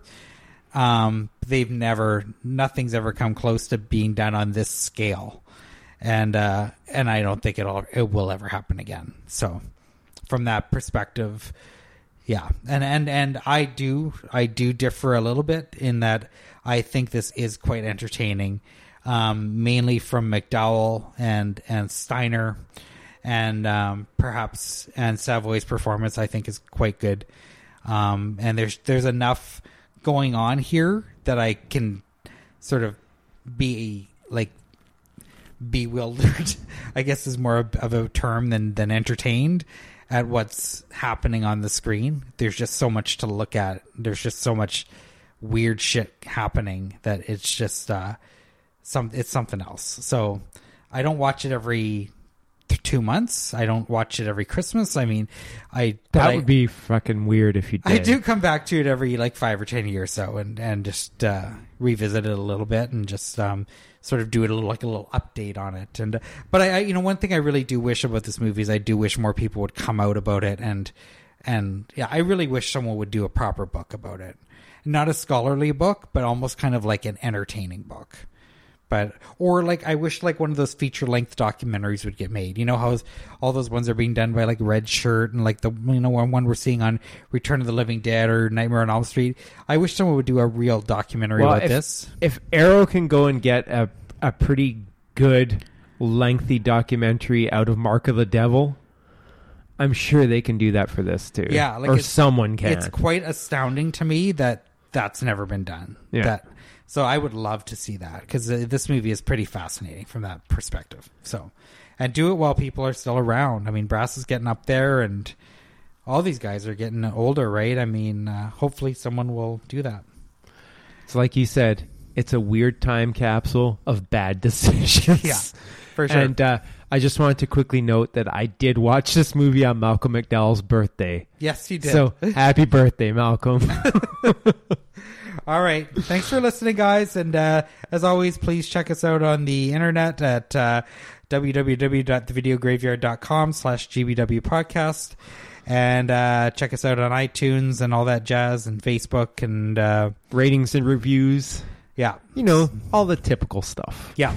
So hopefully uh, y'all got something out of this. Um, I know it's kind of a, a weird uh, movie to talk about, but um, not a lot of people talk about it. So hey, hopefully uh, people learn something about it, and maybe uh, maybe we'll be interested enough to check it out. But if you have seen Caligula, leave us a note on our uh, Facebook group and let us know what you thought of it. That'd be uh, be great to hear other people's perspectives. All right. So I'm gonna sign off now. So I'm Josh, and thanks for listening. Yep. Good night, everybody.